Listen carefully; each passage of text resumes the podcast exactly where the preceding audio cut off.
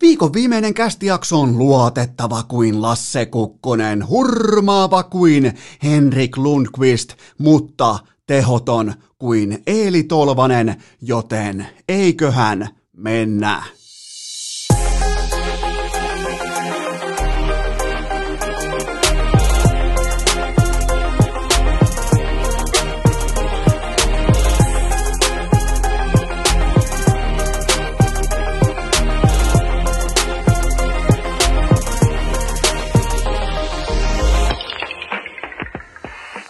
Tervetuloa te kaikki mitä rakkahimmat kummikuuntelijat viikon viimeistä kertaa. Urheilukästi mukaan on torstai, ensimmäinen päivä lokakuuta ja se on virallista. Minä tuottaja Kope, me ei juhlita urheilukästin tasan kaksivuotista rupeamaa tänään, koska kaikki tämä hevonpaska sai alkunsa päivälleen kaksi vuotta sitten, ensimmäinen päivä lokakuuta. Mistään ei ollut mitään tuoksuakaan, miten käytetään editointiohjelmaa, miten päin mikrofoni pitäisi olla tässä telineessä. Mä kerron teille nopean pikatarinan siitä, että mähän kävin kuulkaa rehvakkain jälkeen. Osa on ehkä kuullut tai jossain vaikka podcastin gaalassa tai jossain, mutta mähän kävin silloin suurin piirtein usein päivää ennen kuin oli sitten tämä lokakuun ensimmäinen ää, ehtoo.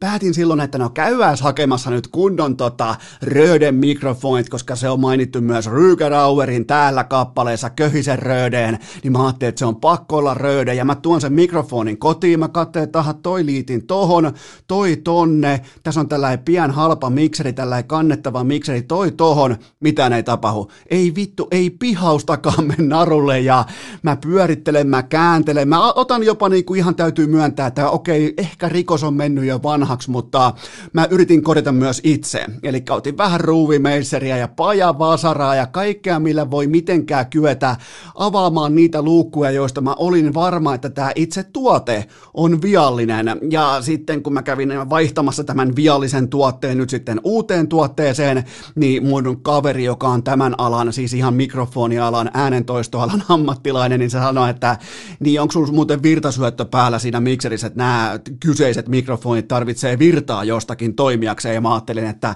jaa, jaa, nyt taisi mennä kauppaa sitten, äh, tai maahantuojalle, tai jonkinnäköiseen niin kuin jatkoselvitykseen sitten ihan täysin ehjä peli, mutta nyt on kuitenkin tämä kyseinen mikrofoni edelleen käytössä, tämä toimii, ja miettikää, mäkin osaan laittaa siihen virtaa, mä osaan nauhoittaa jakson, mä tiedän, miten editointiohjelma aukeaa, kun mä avaan sen, mä tiedän, mihin pitää syöttää, tämä äänitiedosto ja kaiken huipuksi jopa jo 2020, nyt kun ollaan päivälleen kaksi vuotta vanha korporaatio, mä en äänitä enää gospel-musiikkia, mä en äänitä enää kirkkoefekteillä yhtään mitään, niin jos joku tulee sanomaan, että, että toistojen kautta ei kehity, niin se on väärässä, koska mä en opiskellut alaa sekuntiakaan ennen kuin mä aloitin ja mä annoin toistojen opettaja. Tässä ollaan, nyt on toisto, lukema, 240 taulussa ja edelleen ollaan täällä. Me ei juhlita, me laitetaan toistoa sisään, me grindetaan päivittäin, me juhlitaan hetkittäin.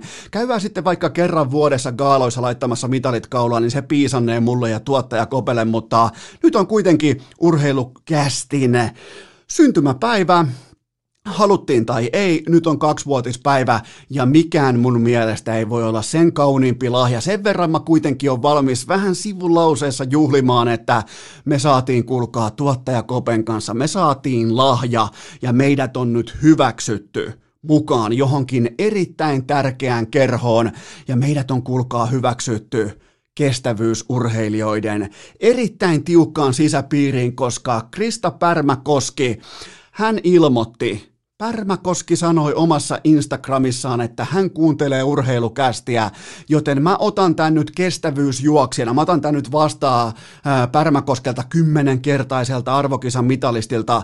Mä otan tän syntymäpäivälahjana, koska mä oon nyt osa suomalaista kestävyysurheilua. Osa varmaan muistaa tuossa kaksi viikkoa sitten, no big deal. Nappasin suomalaisen kestävyysjuoksun reppuselkääni Espoon rantamaratonilla. Kaikki voi nostaa kättä ylös kellon alle neljän vitosen tulos kympiltä nyt tähän syksyyn. Aika vähän nousee, että onko tätä skope, joo ei minkäännäköisiä näyttöjä, joten kättä pystyy vaan, jos kymppi menee alle neljä vitoseen nyt tämän syksyn osalta, joten äh, Krista Pärmäkoski, hän toivotti ilmeisesti nyt jollakin tavalla mut tervetulleeksi Suomen kestävyysurheilun huipulle. Kuitenkin kymmenen arvokisamitalia ja ilmoittaa omassa Instagramissaan, että kuuntelee urheilukästiä, mikä muissa olosuhteissa olisi muuten aika skandaaliluokan pyramidihuijaus, mutta menkö nyt tämän kerran läpi, koska mä kuulun tästä päivästä eteenpäin suomalaisiin kestävyysurheilijoihin ja tätä se on nyt sitten ihan siellä huipulla. Miettikää, aloitin kaksi viikkoa sitten ja nyt mä oon tässä.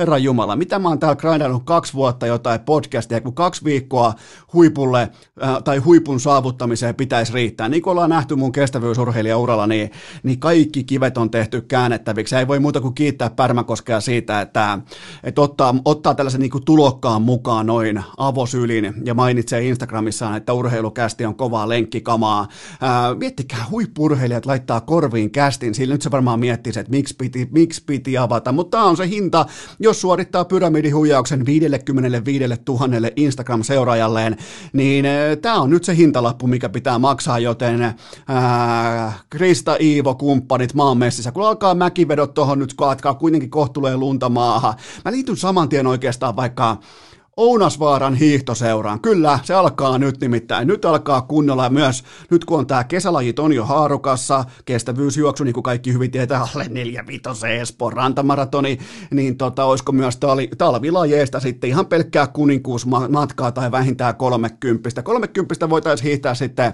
Pärmäkosken kanssa vaikka vähän niin kuin vuorovedoin. Niin se voisi olla mun seuraava tavoite tässä mun öö, todella niin kuin sielusta kumpuavassa kestä, kestävyysurheiluurassa, joten tota, kiitokset tästä urheilukästin kaksivuotislahjasta Pärmäkoskelle kymmenenkertaiselle arvokisan mitalistille ja yhdelle Suomen viime aikojen merkittävimmistä olympiaurheilijoista, mutta ja tästä eteenpäin, nyt kun tulee kehuja hiihtosuunnalta, niin tästä eteenpäin myös urheilukäst on virallisesti hiihtopodcast, joten jos mä oon joskus vähän ehkä kylkipuukottanut tätä kyseistä lajia, niin mä perun ne kaikki sanat. Mä, otan, mä menen itse asiassa, mä menen tonne vanhoihin tiedostoihin, mä poistan ne negatiiviset lauseet hiihdosta, koska tästä eteenpäin urheilukästä on erittäin voimakkaasti hiihtopodcast. Miettikää, miten helposti mä oon ostettavissa, mutta niin oot sinäkin, kun hintalappu on oikea. Mutta se, kuka ei ole koskaan ollut suomalaisessa urheilussa, suomalaisessa jääkiekossa, suomalaisessa johtamisen kulttuurissa, ei ikinä ostettavissa, on ollut Lasse Kukkonen. Ja Kukko is back ensi lauantaina vielä kerran kotona Raksilassa KKta vastaa. Ja mulla on teille pienimuotoinen perkaus tai pikemminkin tunnelmointi siitä, että nythän olisi vaihtoehtoja, että mä soittaisin Kukkoselle ja puhuttaisi vaikka hänen urastaan ja siitä, mitä tämä kaikki tarkoittaa, mutta otetaan kuitenkin sellainen käsittelytapa, että mä kerron teille nyt rakkaat kummikuuntelijat, että mitä Lasse Kukkonen merkitsee mulle.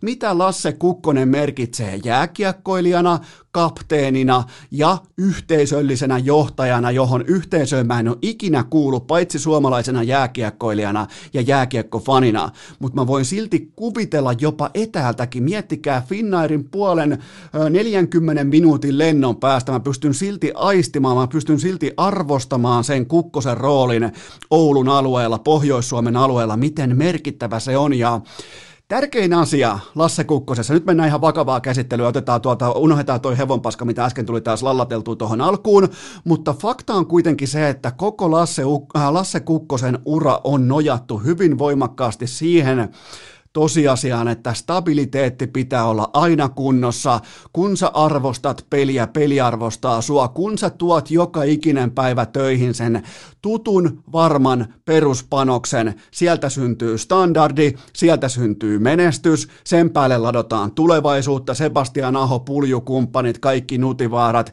ne on kaikki kukkosen lapsia, mutta se miten se on Äh, ajan kanssa harkiten ilman minkään näköistä kaasuttelua, keulimista, huutelua tai takki auki reuhottamista, että huomenna ollaan Nordiksella tai että tuokaa Jokinen, tuokaa Puljärvi, kun voittaa yksittäisen runkosarjamatsin, niin äh, Kukkosen kypsyys, stabiliteetti ja kaikki se on jotakin sellaista nyt, kun mä tänä iltana, torstai-iltana urheilukästin kaksivuotisjuhlissa, kun mä avaan tämän vuoden SM Liiga-kauden, niin mun tuntemukset on ristiriitaisia siitä syystä, että Nyt me mennään pandemian keskellä kohti jääkiekkokautta, joka on äärimmäisen täyteen pakattu kysymysmerkeillä, niin mitä tekee seurapomot, mitä tekee seurajohtajat, mitä tekee ne, jotka vastaa joukkueiden hankinnoista, budjeteista, taloudesta, kaikki ilmoittaa, että okei, viikko ilman faneja, me ollaan nurin, Jukureilla oli kassassa 27 tonnia rahaa huhtikuussa, niin mitä nämä tekee kuitenkin, mitä niiden, niiden vasen käsi tällä hetkellä opastaa faneja siitä, että kuinka ollaan, kuinka on vaikea tilanne ja kuinka ollaan konkurssissa, mutta silti oikea käsi roudaa tänne jatkuvasti jotain yhden matsin mittaisia lainapelaajasopimuksia jostain NHL-jämäketjuista, ja mulla ei ole sinällään fanina mitään sitä vastaan, että että nämä kyseiset henkilöt, kyseiset tähtipelaajat Suomen mittakaavassa, ne jopa viihdyttää mua tässä lyhyessä mittakaavassa, mutta tämä kaikki tällä ei sinkoilu, venkoilu, hetkessä eläminen, kaikki tällä ei niinku pikavoittojen perässä juokseminen, tämä on kaikkea sitä, mitä Lasse Kukkonen ei ikinä ollut.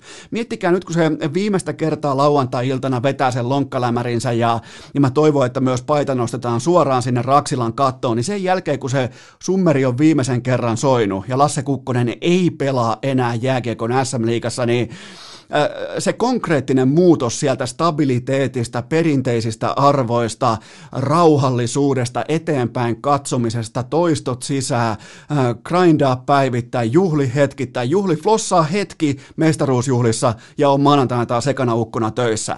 Siis kaikki tämä kulttuuri on osa Lasse Kukkosen perintöä koko suomalaiselle jääkiekolle ja samaan aikaan, nyt kun Kukkonen on astumassa sivuun, niin seurapomot puhuu 27 000 tuhannesta eurosta. Ja samaan aikaan kuitenkin tartutaan jokaiseen oljen korteen, joka just nyt tois vaikka just huomiselle hyvän asian tai, tai ylihuomiselle tai ö, ensi viikon tiistaille hyvän asian.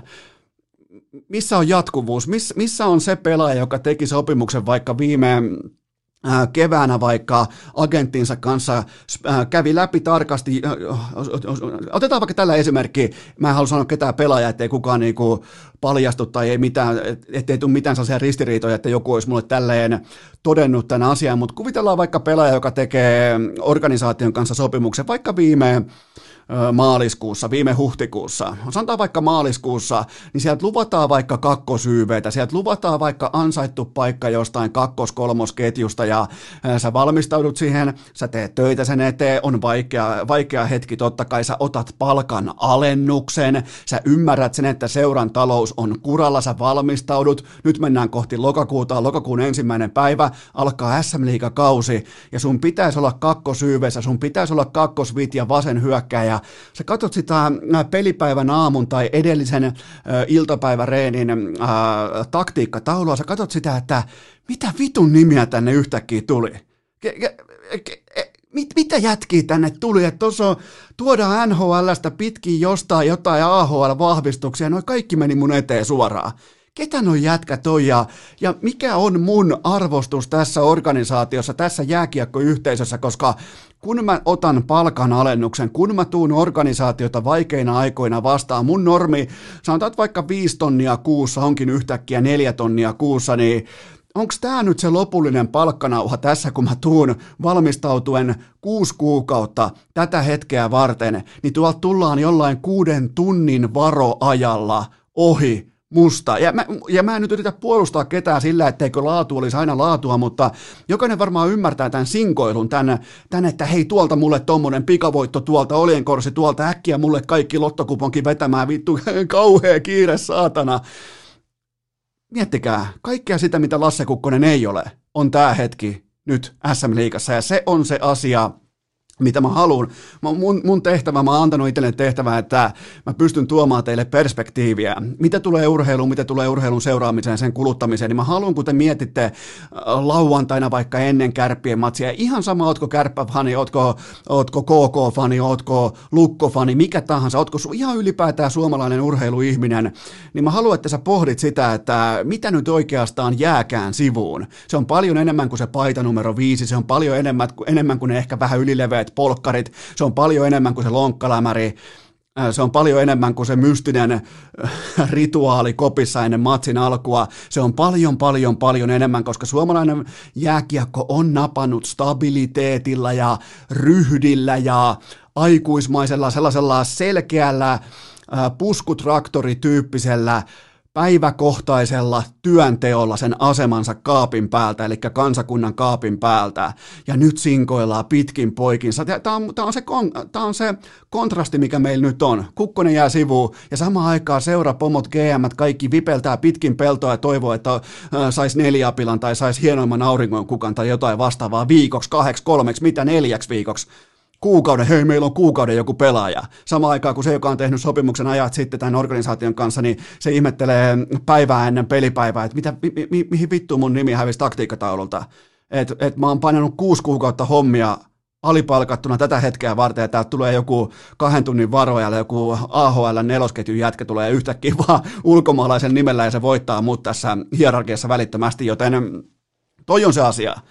Toi on se ison kuvan asia, kun Lasse Kukkonen astuu sivuun. Samalla myös poistuu suomalaisesta jääkiekosta ihan järkyttävä määrä totta kai johtajuutta, tasapainoa, rauhallisuutta, aikuismaisuutta, kiireettömyyttä, kaikkia niitä arvoja, millä se jääkiekon valta-asema on Suomeen otettu, joten Lasse Kukkonen, tämä on, tämä on siis Tämä on kova paikka. Tämä on kova paikka myös tällä puolen mikrofonia. Mä tiedän, että se tulee olemaan lauantaina kova paikka. Mä tiedän, että se tulee olemaan faneille kova paikka, kärppäfaneille, kärppien johdolle, äh, oululaiselle yhteisölle, mutta, mutta toivottavasti suomalainen jääkiekko katsoo, pohtii ja miettii, vähän vilkaisee itseä peiliin, että että mitä oikeastaan nyt katoaa, miksi meidän pitäisi just nyt, just tällä hetkellä uskaltaa olla ripauksen verran enemmän Lasse Kukkosia ja ripauksen verran vähemmän näitä nykypäivän puvut päällä juoksevia feikkiseurajohtajia, jotka etsii itselleen oman palkkakuittinsa nimissä sitä seuraavaa jackpottia.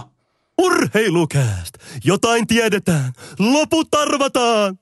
Ja sitten kaikki rakkaat kummikuuntelijat, äärimmäisen tarkkana, koska mulla on teille nyt tosielämän jackpotti. Mä ojennan sen just nyt sun käsiin, koska osoitteessa elisa.fi kautta urheilukääst on kuulkaa nyt sitä kuuminta hottia. Siellä on Yamahan soundbaari. Mä oon iso soundbaarien fani. Mä vaihoin koko kotiteatteri. Mulla oli oikein kunnon 5 Dolby digitaalit ja kaikki. Mä en tehnyt niin yhtään mitään, mutta nyt kun mulla on soundbaari, se ajaa tämän koko asian. Se on viimeisen päälle loistohankinta, joten nyt osoitteessa tämä on kaupallinen yhteistyö Elisan kanssa, totta kai kaikki tietää sen. Ja osoitteessa elisa.fi kautta urheilukääst Muistakaa, se on helppo mennä joka viikko katsomaan elisa, elisa.fi kautta urheilukääst, niin se on 150 alennuksessa nyt tämä Yamahan soundbaari. Ja jos sä oot vähänkin jostain Forssasta tai jostain Paltamosta tai Vaalasta tai jostain luvattujen ammattikoulujen pihoilta, niin siinä on mukana myös aivan jumalattoman tumakka subwooferi eli subbari. Eli nyt ei tarvi mennä kuuntelemaan bassoja enää sinne alitehosen Datsunin takapenkille, vaan nyt niitä voi kuunnella ihan ihan kotisohvalla, kun katot vaikka sun su- suosikkielokuvaa tai jotain Batmania tai mitä tahansa, sä tunnet sen sun sielussa ja ytimessä, kun se soundbari ja se suppari tekee töitä sen elokuvan eteen, sun nautinnon eteen, joten älä tee virheitä, älä, mä en näe mitään syytä 2020, että lähdetään juoksemaan pitkin jumalauta jotain peltihallia hakemaan jostain tuolta äh, preeria, jostain helvetin kaukaa lähdetään hakemaan hakemaan kuutta kaiutinta, kahdeksaa kaiutinta, ei minkään näköistä hohtoa, koska sä voit ostaa osoitteesta elisa.fi kautta urheilukästä, sä voit ostaa soundbarin, jossa on mukana subwoofer, ja sä et tuu ikinä katumaan sitä ostosta, se on miinus 150 euroa, alennus on tuntuva, ja se on tarjolla vain nyt viidenteen päivää lokakuuta saakka, eli nyt kun urheilukästin synttärit just tänään ensimmäinen päivä lokakuuta, niin se on sinne viidenteen päivään asti tulilla, menkää hakemaan. Panostakaa soundbareihin, mä annan sitä Eno Eskon takuun, että on kunnon vehje ja on kunnon hankinta. Mä oon tehnyt muutoksen, tehkää tekin, joten oikea osoite tälle kaikelle on elisa.fi kautta urheilukääst. Urheilukääst! Tavoitteena hankkeen pääsykokeet, oma purjevene ja OCTPSn osakkeet. Ja nyt kun on syytä olettaa, että kaikilla siellä on jo uudet subbarit tulilla, niin mä sanon oikein tumakasti tämän seuraavan lauseen. Napataan tuottaja Koben legendaarisesta kysymysrepusta ensimmäinen kysymys pöytään. Ei muuten kauheasti vakuuttanut, mutta otetaan kuitenkin se ensimmäinen kysymys tapetille. Äh, New York Rangers osti Henrik Lundqvistin sopimuksen ulos. Menikö oikein? Äh, ei ainoastaan mennyt oikein, vaan meni tyylillä, meni tahdikkaasti, meni aikuismaisesti, meni ryhdikkäästi, meni tasapainoisesti, meni täydellisellä ajoituksella, tyylillä, kaikella. Mun mielestä kaiken kaikkiaan kauniisti hoidetut jäähyväiset, todellinen seuralegenda, ehkä yksi Tämä on paljon sanottu New York Rangersista, ja kun ymmärretään kuitenkin, että on Original Six joukkue, mutta yksi kaikkien aikojen suurimmista, ei eniten voittaneista tai eniten Stanley Cuppeja juhlineista, tai koska ei ole voittanut koskaan periaatteessa kuitenkaan NHL-mittakaavalla yhtään mitään, mutta yksi suurimmista silti tuossa kyläpahasessa, tuossa jääkiekkokulttuurissa, jossa piti yhden kuninkaan, yhden, miettikää, yhden supertähden taktiikalla louhia 15 vuotta siten, että tuossa katukuvassa näkyy edes välillä vähä, vähänkin jotain sinistä, ja se kaikki on ihan putipuhtaasti Henrik Lundqvistin ansiota. Se, se on ainoa jättimäinen pysyvä supertähti tuossa organisaatiossa viimeiseen ainakin 25 vuoteen, joten tota, jättiläinen, todellinen, aito, ikoni, jättiläinen, legenda, ja näin tehdään molemmin puolin tyylikkäästi. Mä tykkäsin, miten Lundqvisti, totta kai hän tietää, että aika on tullut, hän tietää, että on aika mennä eteenpäin, silloin sä et voi heittää sun, minä otan, kuulkaa tästä reenikassiin kaikki tavarat ja heitän tohon, ää, tota, Seventh täältä 9 miljoonan kämpästä ne tuohon lattialle. Ei, ei, ei, kun tyylikkäästi alusta loppuu. Vaikeinakin hetkinä se tyyli, se ryhti, se charmi, se on pettämätöntä niin jäällä kuin sen ulkopuolellakin. Ei voi olla yhtään tyylikkäämpää urheilijaa. 887 matsia runkosarjassa, 130 playoff-matsia, mikä on muuten sattumoisin täsmälleen identtinen luku, arvatkaa kenen kanssa. Osa ehkä varmaan jo alkaa, ihan, tai osa varmaan jo alkaa alkaa pohtia, että kuka se voisi olla. Se on nimittäin mainittu, mainittu jo tässä jaksossa. Kyllä vain, Lasse Kukkosella ja Henrik Lundqvistilla on täsmälleen saman verran playoff-matseja omilla urillaan, toki eri sarjoissa, mutta joka tapauksessa, ja nimenomaan Kukolla liigassa ja tota, King Henrikillä sitten NHL, yhteensä yli tuhat ottelua ja kaikki sinipaidassa. Sieltä ollaan kuulkaa tultu jostain Ooren tunturijärviltä, missä muut vähän yrittää pilkkiä nieriä, niin se veti aikoinaan sanomalehdistä itselleen patjat jalkaa ja mollukat jalkaa ja teki jostain, mistä se tekikään, jostain mikähän olisiko joku nahkahattu tai jostain teki itselleen räpylän ja sitä kautta sitten seiskakierroksen varaukseksi ja sitä kautta New Yorkin kuninkaaksi ja nyt 38-vuotiaana. Kaikki on sanottu, kaikki on tehty, kiveäkään ei jäänyt kääntämättä ja ei kuitenkaan aina se alansa paras tai ei koko aikaa se dominoivin maalivahti, mutta ihan koko ajan alkaen päivästä yksi 15 vuotta putkee koko ajan tyylikkäin ja kovin kilpailija. Ja jos joku haluaa tehdä vaikka muistiinpanoja tai haluaa tehdä kotiläksyjä, just sulla nyt vaikka joskus odottaa edessä vaikka ammattilaisurheilijan ura, niin ota vaikka, kirjoitat YouTubeen ja Henrik Lundqvistin haastatteluita, alat katsomaan, että miten katkeri, niin kuin kaikista kovimpien tappioiden hetkellä miten se kantaa sen ryhdin, miten se pitää sen paketin kasassa ja muistaa sen, että media tuo tuohon, tuohon lajiin sen revenyyn, ne fanit, kaikki, se muistaa kokonaiskuvan joka ikisellä hetkellä.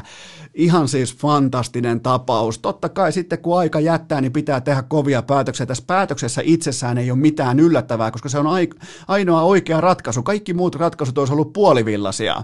Joten sitten vielä toi itsetietoisuus, se, että itse tiedostaa, mitä on, ja ennen kaikkea tiedostaa myös sen hetken, kun sä et enää ole se the man niin silloin on vaan aika astua sivu, ei muuta kuin kraka suoraksi eteenpäin seuraaviin tehtäviin. Seuraava ura odottaa jo. Miettikää, minkäla- miten tahdikas supertähti, miten älykäs supertähti.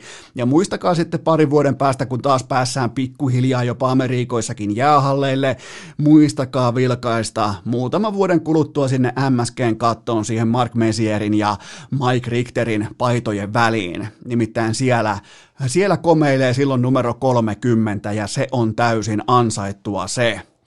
Seuraava kysymys.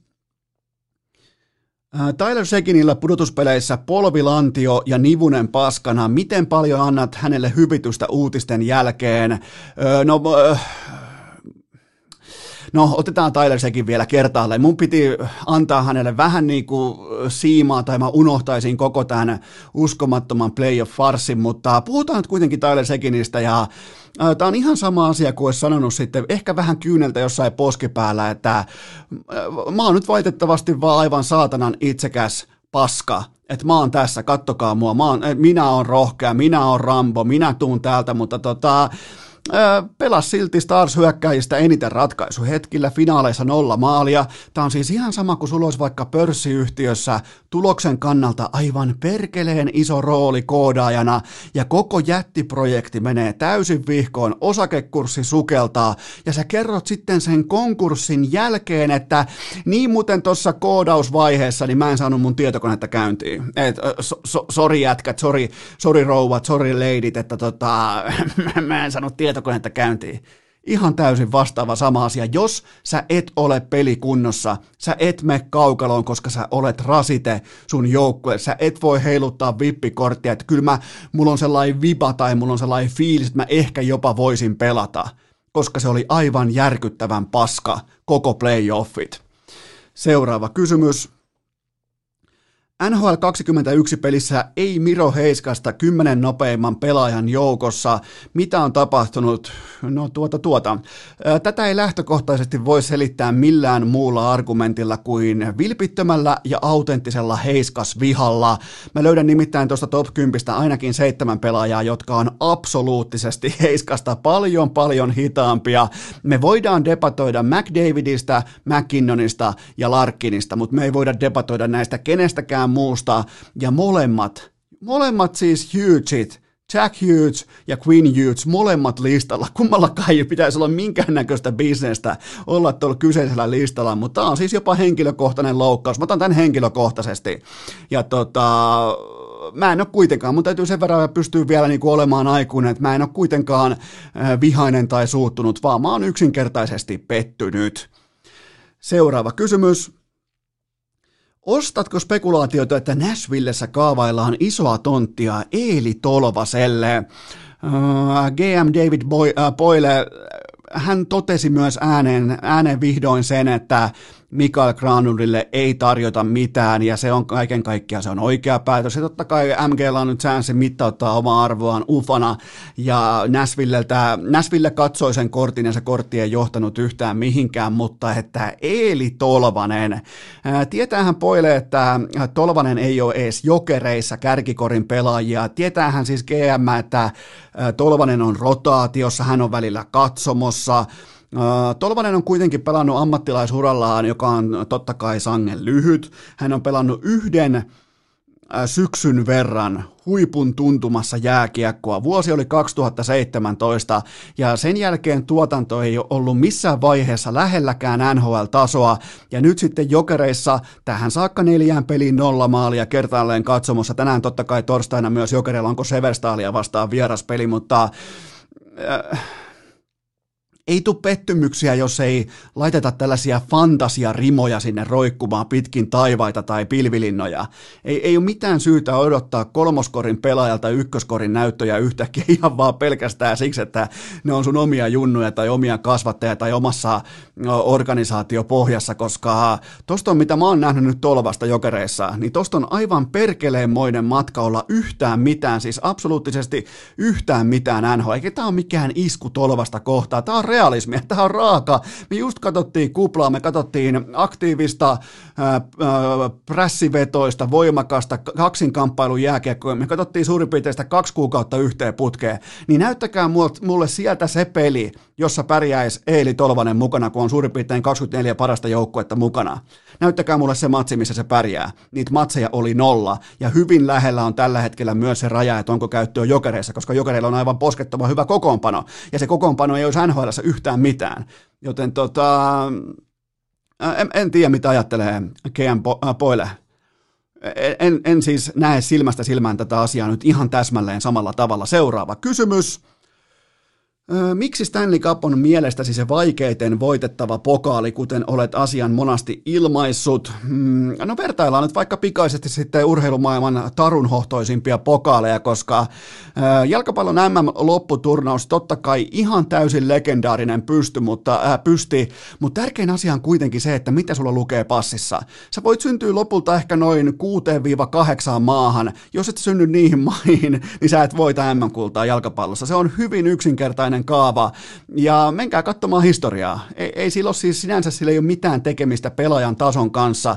Kyse on vain ja ainoastaan siitä, että minkä, äh, minkä massan keskelle sä synnyt mihinkin ikäluokkaan tai aikakauteen, että sä pystyt punnertamaan itse siihen maajoukkueeseen, jolla on chanssi voittaa se kerran neljää vuoteen. Sulle saattaa vaikka sun prime-vuosia olla yhteensä seitsemän, niin siihen osuu yhdet MM-kisat. Miettikää sitä, eli se passi on kaikista tärkeintä. Kun taas sitten NBAssa siellä marssitaan putipuhtaasti äh, yhden tai kahden supertähden tahdissa, että sut joko otetaan siihen mankeliin mukaan tai ei oteta. Sun peruspelaamisella, sun rivipelaamisella, sun äh, produktiotuotannolla jostain kolmosviulusta, kakkosviulusta, sillä ei ole mitään merkitystä, koska toi on putipuhtaasti supertähtien laji ja se menee hyvin voimakkaasti sen pohjalta, että onko sulla LeBron Jamesia vai ei, onko sulla Durantia vai ei, onko sulla Leonardia vai ei, ja loput kysymykset voidaan kysellä sitten myöhemmin, joten ei sinällään mitään tekemistä just sun grindin kanssa, koska ne tähdet määrittelee sen mestaruuden, kuten mennään kohta siihen itse asiaan, mutta tota, kuten myös tänä syksynä. NFLssä sä et taas koskaan ole se organisaatiota suurempi pelaaja, sä et koskaan pysty oikeasti tekemään kananpaskasta kanansalaattia. Se on stabiliteetti, se on kulttuuri, se on kukkonen. NFL on kukkonen, joten ei, ei, ei, sielläkään, ei sielläkään nyt tarvi kuitenkaan, siellä on 16 matsia runkosarjaa, totta kai ihan helvetin kovaa vääntöä, hinkkausta, grindia, vaikea laji, mutta silti se on se hetki, kun sä voit olla aika varma, jos sä laskeudut vaikka äh, Kansas Cityin tai Patriotsiin tai Steelersiin tai stabiileihin organisaatioihin, niin sä voit olla aika varma siitä, että menestys seuraa sun uh, uran, tai sun uran kulkua seuraa myös menestys jossakin vaiheessa. MLB öö, Major League Baseball, no ei nyt oteta mukaan tätä ollenkaan huippurheiluun, ja sitten taas suurten jalkapalloliikojen pokaalit, tämä ei ole mikään salaisuus, sä saat ne rahalla. Ja sitten se Stanley Cup, sulla on siis aluksi sulla on heti kärkeen kaksi, äh, 82 nyrkkeilymatsia, ja niistä pitää voittaa vähintään tuommoinen ehkä äh, suurin piirtein 45-50 ja niiden päälle sun pitää vielä voittaa. Ei riitä osallistuminen, vaan pitää voittaa 16 UFC-ottelua. Grindia, kipua, jääpusseja, toistoja, kaikki samassa veneessä, ei kiinni pelkästään supertähdistä, ei riipu valmennuksesta, ennakkosuosikin asema ei merkitse yhtään mitään, kuka tahansa voi koska tahansa voittaa kenet tahansa, niin se tekee Stanley Cupista koko se grindi, ensin nyrkkeillä 82 matsia, sen jälkeen pitää voittaa 16 UFC-ottelua, ja sen jälkeen voi sitten nostaa sen kannun pään päälle. Mä en, mun mielestä se ei ole mitään epäselvää. Tämä on siis kun sen osaa laittaa perspektiiviin, se on myös hyvin helppo ymmärtää. Seuraava kysymys. Mitä Ville Lajunen tuo TPSn joukkueeseen No ainakin hän tuo pelaajan, jonka myös päävalmentaja Raimo Helminen tietää, että jonkinnäköinen pieni posi lähtökohta heti tähän syksyyn sielläkin nyt tähän lokakuun kärkeen, mutta vitsit sikseen ihan ehdoton huippupuolustaja tähän sarjaan, tohon tilanteeseen, tohon kokoonpanoon, tohon, tohon joukkueeseen. Siinä oli, ja kellä nyt ei olisi Ville Lajusen kokosta aukkoa joukkueessa siniviivalla YVllä, painoton puoli, kaikki tämä, ja jäänyt viimeksi alle 25 tehopisteen noin nelisen vuotta sitten, ja kuusi kautta KHL ja nyt Suomeen KHL 0,42 paunaa per peli pakin paikalta ja hatun nosto Tomi Kalliolle, joka on saanut mut totta kai paljon paskaa, koska tähän saakka hankintaan riitti se, että on pelikamat ja ulkomaan passi, niin nyt otti ihan oikeasti onkeen sitten laatupela, joten siitä hatun nosto sekä Turkuun, Turun organisaatiolle, että ennen kaikkea Tomi Kalliolle. Hyvä haku, laatuhaku ja varmasti vie koko kausi. Miettikää, joutaa nyt tässä joutuu nyt ihan erikseen hehkuttamaan hankintoja, jotka on koko kaudeksi. Joskus aikoinaan yksivuotinen sopimus ei sinällään merkitnyt yhtään mitään, kun puhuttiin kakkosista, kolmosista, jopa nelosista, niin nyt joutuu hehkuttamaan ihan erikseen yksivuotista sopimusta, koska se tuntuu olevan nykypäivän SM Liikan ajattelukulttuurissa, se tuntuu olevan peräti stabiliteettia, joten tota, loistava, loistava, tärkeä, oleellinen, todella fiksu, ihan, ihan siis niinku jos pitäisi piirtää tarpeet tuohon organi tai tuohon porukkaan, tuohon kokoonpanoon ennen lajusen hankintaa, niin siihen suurin piirtein, kun lähdet maalaamaan sitä tarvetta, niin siihen suurin piirtein siihen tulee silloin, öö, siihen tulee Ville Lajusen kuva, kun sä lähdet maalaamaan sitä, joten täydellinen hankinta. Miettikää, HCTPS, loistavaa. Seuraava kysymys. Onko Juuso Välimäki SM Liikan paras puolustaja? Hmm, no, kenties vähän ehkä jopa aggressiivinen tarkastelukulma tähän kohtaan, koska kyseessä on ihan poika vielä, kyseessä on golfarin serkku, kuitenkin Nokian omia poikia, Nokian pyryn kasvattaja. Ja tämä on nyt sitten ihan Ilves nappas tällaisen öö, vähän niin kuin mitä tuli tuossa äsken käytyä läpi, että otettiin tällä pikavoittotyylinen NHL-lainapelaaja diili, joka siis ottaa yhdeltä pelaajalta totta kai tuommoisen merkittävänkin roolin kasvualustan pois, mutta niin on kasvualusta tärkeää myös Välimäelle itselleen tässä kohdin, todella todella tärkeää, ja mun mielestä ei missään nimessä koko liikan paras pakki, mä nostan ainakin Sean Heska ja muutaman muun sinne edelle, mutta sen sijaan nyt tässä kohdin on todella hienoa nähdä Välimäki isossa roolissa aikuisten tasolla, vasta 21-vuotias ja viime kausi kokonaan loukkaantumisen takia ihan siis todella harmillinen loukkaantuminen. Just siihen väärään aikaan, milloin voi ikinä loukkaantua huippuurheilijana, ikään kuin siellä on tois hyviä aikoja loukkaantua, mutta on pikkusen eri asia loukkaantua äh, just ennen kauden alkua kuin loukkaantuista vaikka Äh, ennen pandemiaa, niin siinä on pikkusen verran säkässä eroa, joten tota, tulee iso seuranta ja tulee iso rooli ja, ja ootan totta kai, ootan nälkää, ootan sitä, että haluaa näyttää, että on oikeasti NHL-statuksen pelaaja. Seuraava kysymys. Sihvonen spekuloi, että HCTPS on SM Liigan musta hevonen. Mitä termi musta hevonen tarkoittaa nykyään? Tämä on hyvä tarkentava kysymys ja mun mielestä tässä kohdin se tarkoittaa sitä, ettei Sihvosella ole vieläkään televisiota eikä internettiä. Ja tässä saatiin oikeastaan pari päivää sitten saatiin nauttia oikein klassisesta Sihvosesta, kun hän yritti suurin piirtein ehkä Maikkarin tulosruudun koosteen perusteella arvailla, että mitkä on Joel Kivirannan pelitapa lähtökohtaiset ratkaisumallit, on, kumpuako sieltä Jukka Jaloslainen ajattelu? Ja siinä palattiin siihen, koska Sihvonenhan on Suomen legendaarisin ja paras, siis absoluuttisesti paras sokkokirjoittaja, niin siinä palattiin jälleen kerran siihen klassiseen. Sihvosen renessanssi oli voimakkaasti käsillä, jopa joutui vähän niin kuin syrjäkarein Sihvosen omia retoriikkoja kunnioittaen tarkastelemaan tuota tilannetta. Ja, ja tota, todella, todella kovaa kamaa, mutta tota, se mitä tulee HCTPSn odotuksiin, niin e, mäkään en tiedä, mitä musta hevonen tässä kohdin tarkoittaa, koska siinä hevosessa ei ole oikeastaan just nyt mitään värejä. Se pitää oikeastaan, hevonen ei ole saapunut edes Artu Kaisiin vielä, joten tota, e, en, en näe tuota asiaa nyt ihan samalla tavalla. Seuraava kysymys, mutta se on kiva nähdä, että Sihvonen on voimakkaasti back.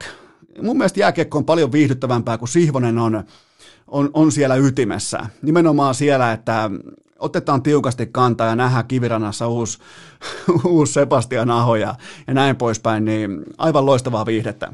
Seuraava kysymys. Ää, Jyp otti käyttöön kotipeleihinsä maskipakon. Mitä ajatuksia tämä herättää? No onko se nyt sitten, ja jos on, niin hyvä niin, mutta se näyttää olevan No Smoking Team Jyp HT, joka johtaa suomalaista jääkiekokeskustelua. Todella älykäs liike moneltakin kantilta, vastuullisuus, turvallisuus, esimerkki, keskustelun avaus, linjan veto sekä kaiken kukkuraksi vielä täsmällinen hurrikaanibrändäys. Mä annan täydet kymmenen pistettä. Mä en ihan joka ikinen kerta, en ole nimittäin Jyväskylän suuntaa antanut täyttä kymppiä, mutta nyt lähtee täyskymppi. Oikein niin kuin lyö vielä Valtran logoja, ää, traktorin sisärengas mukaan, koska normaalisti se on papukaija, niin nyt laitetaan traktorin sisärengas mukaan. Kymmenen pistettä ja traktorin sisärengas, koska Tämä oli hyvä muuvi. Ja ensimmäisenä heti niin kuin asettaa nuotin tähän kauteen, että hei, me täällä, me aikuiset ihmiset täällä, me täällä... Äh, äh, ison bisneksen äärellä, me otetaan tosissaan tämä homma, me, me kohdataan nämä haasteet erittäin niin kuin vakavasti ottavalla tavalla, joten todella kova muuvi ja, ja se on ihan totta kai selvää myös, että tämän pitää lukea nyt sitten, mä toivon, että ei tule mitään selkkauksia, etteikö pääsylipuissa, koska silloin kun asiakas ostaa palvelun tai tuotteen tai minkä tahansa asian, se maksusopimus tai se maksusuoritus on yhtä kuin ostajan ja myyjän välille syntyvä sopimus, eikö niin? Niin mä toivon, että siinä sopimuksessa lukee vaikka vähän isommallakin brändillä nyt sitten, että se kasvima, kasvomaski on oikeasti pakollinen siellä jäähallissa, koska muutenhan meillä on se jostain joku vanha diskos kasvatti nykyään asuu jossain, missähän se voisi asua. Mitä sä haluat, se asuu tuolla mökkiperällä. Se tulee sieltä, kuulkaa, se tulee jäähallille ja no vittu minä en mitään kasvomaskia, mitä saat. Niin se tulee ilmoittaa kuitenkin se mökkiperältä ajaa sinne saatana, eh, karauttaa avolava autolla siihen ja ilmoittaa, että ikinä mitään maskia pitänyt ja maitoja juonut, niin, niin tota, sieltä pitää löytyä ne sopimusehdot, että sitä on pakko käyttää, koska järjestysvastaavilla tuossa tapauksessa silloin, kun se on se sopimus tehty ja se sopimus on kunnossa, pitää veden, niin niillä on oikeus heittää maskittomat katsojat ulos hallista ihan siinä, missä vaikka ö, ylihumalainen katsoja tai vaikka ottelun live, live-striimaaja tai mitä tahansa. Joten tota, vahvaa, vahvaa tekemistä Jypiltä. Ja myös pelikans liittyy tähän alkuryhtiin. Siellä on joukkue kuvassakin kasvomaskit ja hallilla maskit jaossa, joten tässä on ihan selvästi nyt tyylisuuntaus. Tässä on ihan selvästi tehty sellainen huomio ilmeisesti organisaatiossa, että hei, me voidaan olla erittäin merkittävän asian tiimoilta ihan konkreettinen esimerkki. Näin ostetaan PR-pääomaa, näin ostetaan tietynlaista arvostusta, näin ostetaan sitä, että ollaan oikeasti vakavissaan pandemian tiimoilta, joten tota, mä itse asiassa povaan, että kaikki 15 joukkuetta osaa aistia nyt suurin piirtein sen, että paljonko on kello ja mikä on huoneen lämpötila just nyt, just tässä, kun kaikki käyrät nousee vaikkapa stadion alueella kohti taivasta koko ajan, koska junnut varsinkaan 20-24-vuotiaat ne ei osaa saatana pysyä poissa tuolta yökerhoista ja muualta, niin tota, ja ne ei pysty olemaan, mikä, siinä, mikä vittu siinä pitää mennä läppimään toisia, joten tota, mä povaan, että kaikki 15 joukkuetta lopulta kantaa kortensa tähän yhteiseen kekoon. Vaivattomin tapa urheilukästin kuunteluun. Tilaa se joko Spotifysta tai iTunesista, niin saat aina uuden jakson uunituoreena puhelimeesi. Tähän välikköön nyt sitten äärimmäisen tarkkana, koska mulla on teille hyvinkin harvinainen kaupallinen tiedote ja sen tarjoaa liikku.fi, koska liikku viettää, vähän niin kuin urheilukästi viettää kaksivuotispäiväänsä, liikku.fi, liikkukuntokeskus, se viettää kymmenen vuotis syntymäpäiväänsä. Siellä on iso merkkipäivä ja niillä on myös ainutlaatuinen alennus, koska ne luottaa tuotteeseensa, ne ei lähde polkemaan hintoja, ne ei lähde juoksemaan pitkin alennuskoreja niin kuin SM Liikan seurapomot, ne luottaa kokonaispakettiin, ne on itse asiassa enemmän tai vähemmän kuntosalikulttuuri Lasse Kukkonen, mutta niillä on tällä hetkellä 10-vuotismerkkipäivänsä tiimoilta hyvinkin ainutkertainen alennus, nimittäin välillä tämä päivä ensimmäinen kymmenettä viiva kymmenes kymmenettä, nimittäin numerot täsmää aika kivasti. Äh, liittymismaksu ja ensimmäinen jäsenkuukaus yhteensä 10 euroa. Eli alennusta on yhteensä 48 euroa, jos liityt osoitteesta liikku.fi mukaan heidän asiakkaaksi. Miettikää, 10 euroa sekä liittymismaksu, kustannukset ja sitten ensimmäinen jäsenkuukausi. Yhteensä 10 euroa, koska niillä on 10-vuotis merkkipäivä. Joten ne ottaa aika paljon persnettua just nyt, just tässä hetkessä. Käydään hakee valuet pois. Mennään hakee valuet pois. Me, me ottaa se 48 euroa, jonka ne antaa sulle suoraan käytännössä puhtaaseen käteen. Mieti, minkä, miten iso raha on 48 euroa.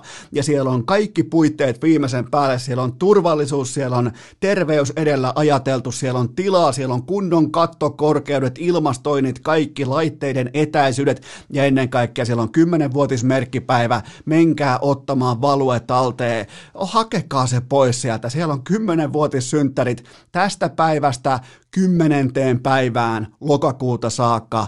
Liittyminen, liittymismaksu ja ensimmäinen jäsenkuukausi yhteensä 10 euroa, 48 euroa alennusta, mieti, 48 euroa alennusta, joten mene osoitteeseen liikku.fi ja liity synttäreihin mukaan, joten vielä kerran se oikea osoite tälle uskomattomalle alennukselle on liikku.fi.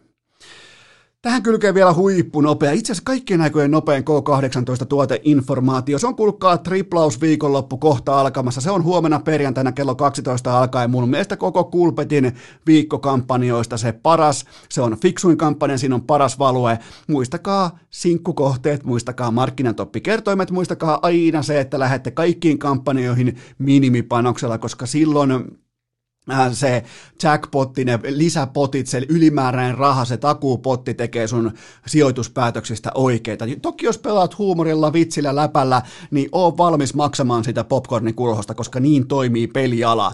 Ja mulla on myös teille perjantai-iltaan yksi poiminta, eli nyt voitte ottaa vaikka kynää ja paperia. Muutenkin voitte ottaa kynää ja paperia esiin, koska tämä on myös NFL-pikkijakso, ne on tuolla jakson hännillä, mutta tota, ottakaa tää talteen, nimittäin mun mielestä kalpa kotonaan jukureita vastaan perjantai-iltana on on aliarvostettu. Mun mielestä kotijoukkue on aliarvostettu tähän otteluun, koska Jukurit on ihan totaalista roskaa ja Kalpa on ehkä jopa vähän, siinä voisi olla oikeasti jonkinlaista niin kuin sihvoslaistyylistä mustaa hevosta nyt sitten ihan aidosti mukana. Joten mä kirjaan mun liuskalle Kalpa miinus puolitoista maalia, eli pitää voittaa vähintään kahdella osumalla tämä perjantai-illan ottelu, ja se antaa nyt kertoimen tasan kaksi, eli 2,00 pääsee lyömään kalpaa siihen kotiotteluun. Mä en nimittäin näe mitään syytä sille, minkä takia kalpa ei mies käsittelisi jukureita heti tähän kausiavaukseen. Joten tota, äh, triplauksen äh, kampanjatiedot Kulpetin sivustolta, kaikki kohteet, kaikki lisäinfo, kaikki tarvittava tieto myös Kulpetin sivustolta ja kaikki pelaaminen totta kai älykkäästi maltilla ja K18. Purr! Isoäidin kellarinörttien Excel-taulukko asialla jo vuodesta 2018.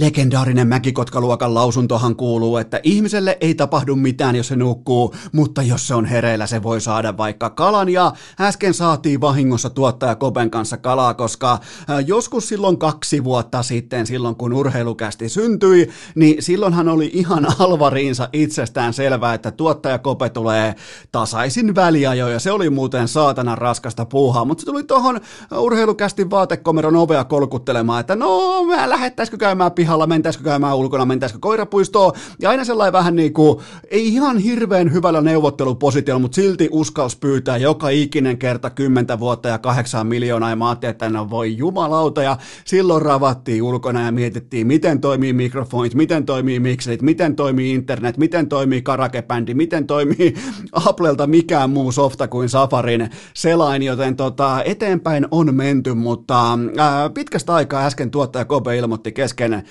sen pyhimmän toimituksen, eli podcastin tekemisen. Hän koputti kohteliaasti urheilukästin vaatekomeron oveen ja totesi, että pitäisikö hän lähteä käymään koirapuistossa, että olisiko jopa naapurikoira pöksy paikan päällä tai jotain vastaavaa. Niin tehtiin täsmäisku mustikkamaan koirapuistoon ja tultiin takaisin, niin tällä välin miettikää HIFK paremman kansalaisten softa, sovellus, mobiilisovellus, Badrefolkki oli ilmoittanut, että Antti Suomela tulee IFK mukaan, ja teiltä tuli heti tuohon välittömästi joku ehkä kuusi tai seitsemän kysymystä inboxiin, joten jatketaankin sittenkin vielä lyhyesti jääkiekolla, ja vähemmän yllättäen seuraava kysymys kuuluu näin, ja näitä oli paljon, näitä oli kunnioitettava määrä heti tähän kärkeen, ja se kuuluu näin.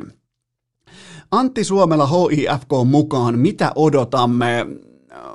No ihan suoraanhan kyseessä on siis oikeastaan Ville Leskisen korvaa ja pelilliset attribuutit on hyvin pitkälti samanlaisia, samankaltaisia. Molemmat sopii SM Liikan kaukaloon kuin ne oikeastaan kuin nakutettuja tähän nykypäivän SM Liikan siis supertähtirooliin, siis siihen kantavaan vastuunkantajan rooliin, siihen joka vastaa tuloksesta, vastaa tehoista, vastaa ykkösylivoimasta, joten siinä mielessä vaikka on tullut paljon kritisoitua tätä kulttuuria, että tuodaan kaiken maailman kakkoskorin, kolmoskorin NHL, AHL-pelaajia, mutta tässä on ihan selvä täsmäkorvaus, täsmäkorvaus tai täsmäpaikkaus kyseessä. Ja IFKlla on rahaa, niiden tase ei heilaha yhdestä suomelasta tai leskisestä, joten tota, tämä on mulle ihan ok keissi, että selkeästi korvataan jotain, vaikka se ei olisi pysyvää, mutta mun mielestä mun papereissa, kun mä oon katsonut Suomelan, äh, voisiko nyt sanoa räpiköintiä tuolla Pohjois-Amerikan päädyssä, niin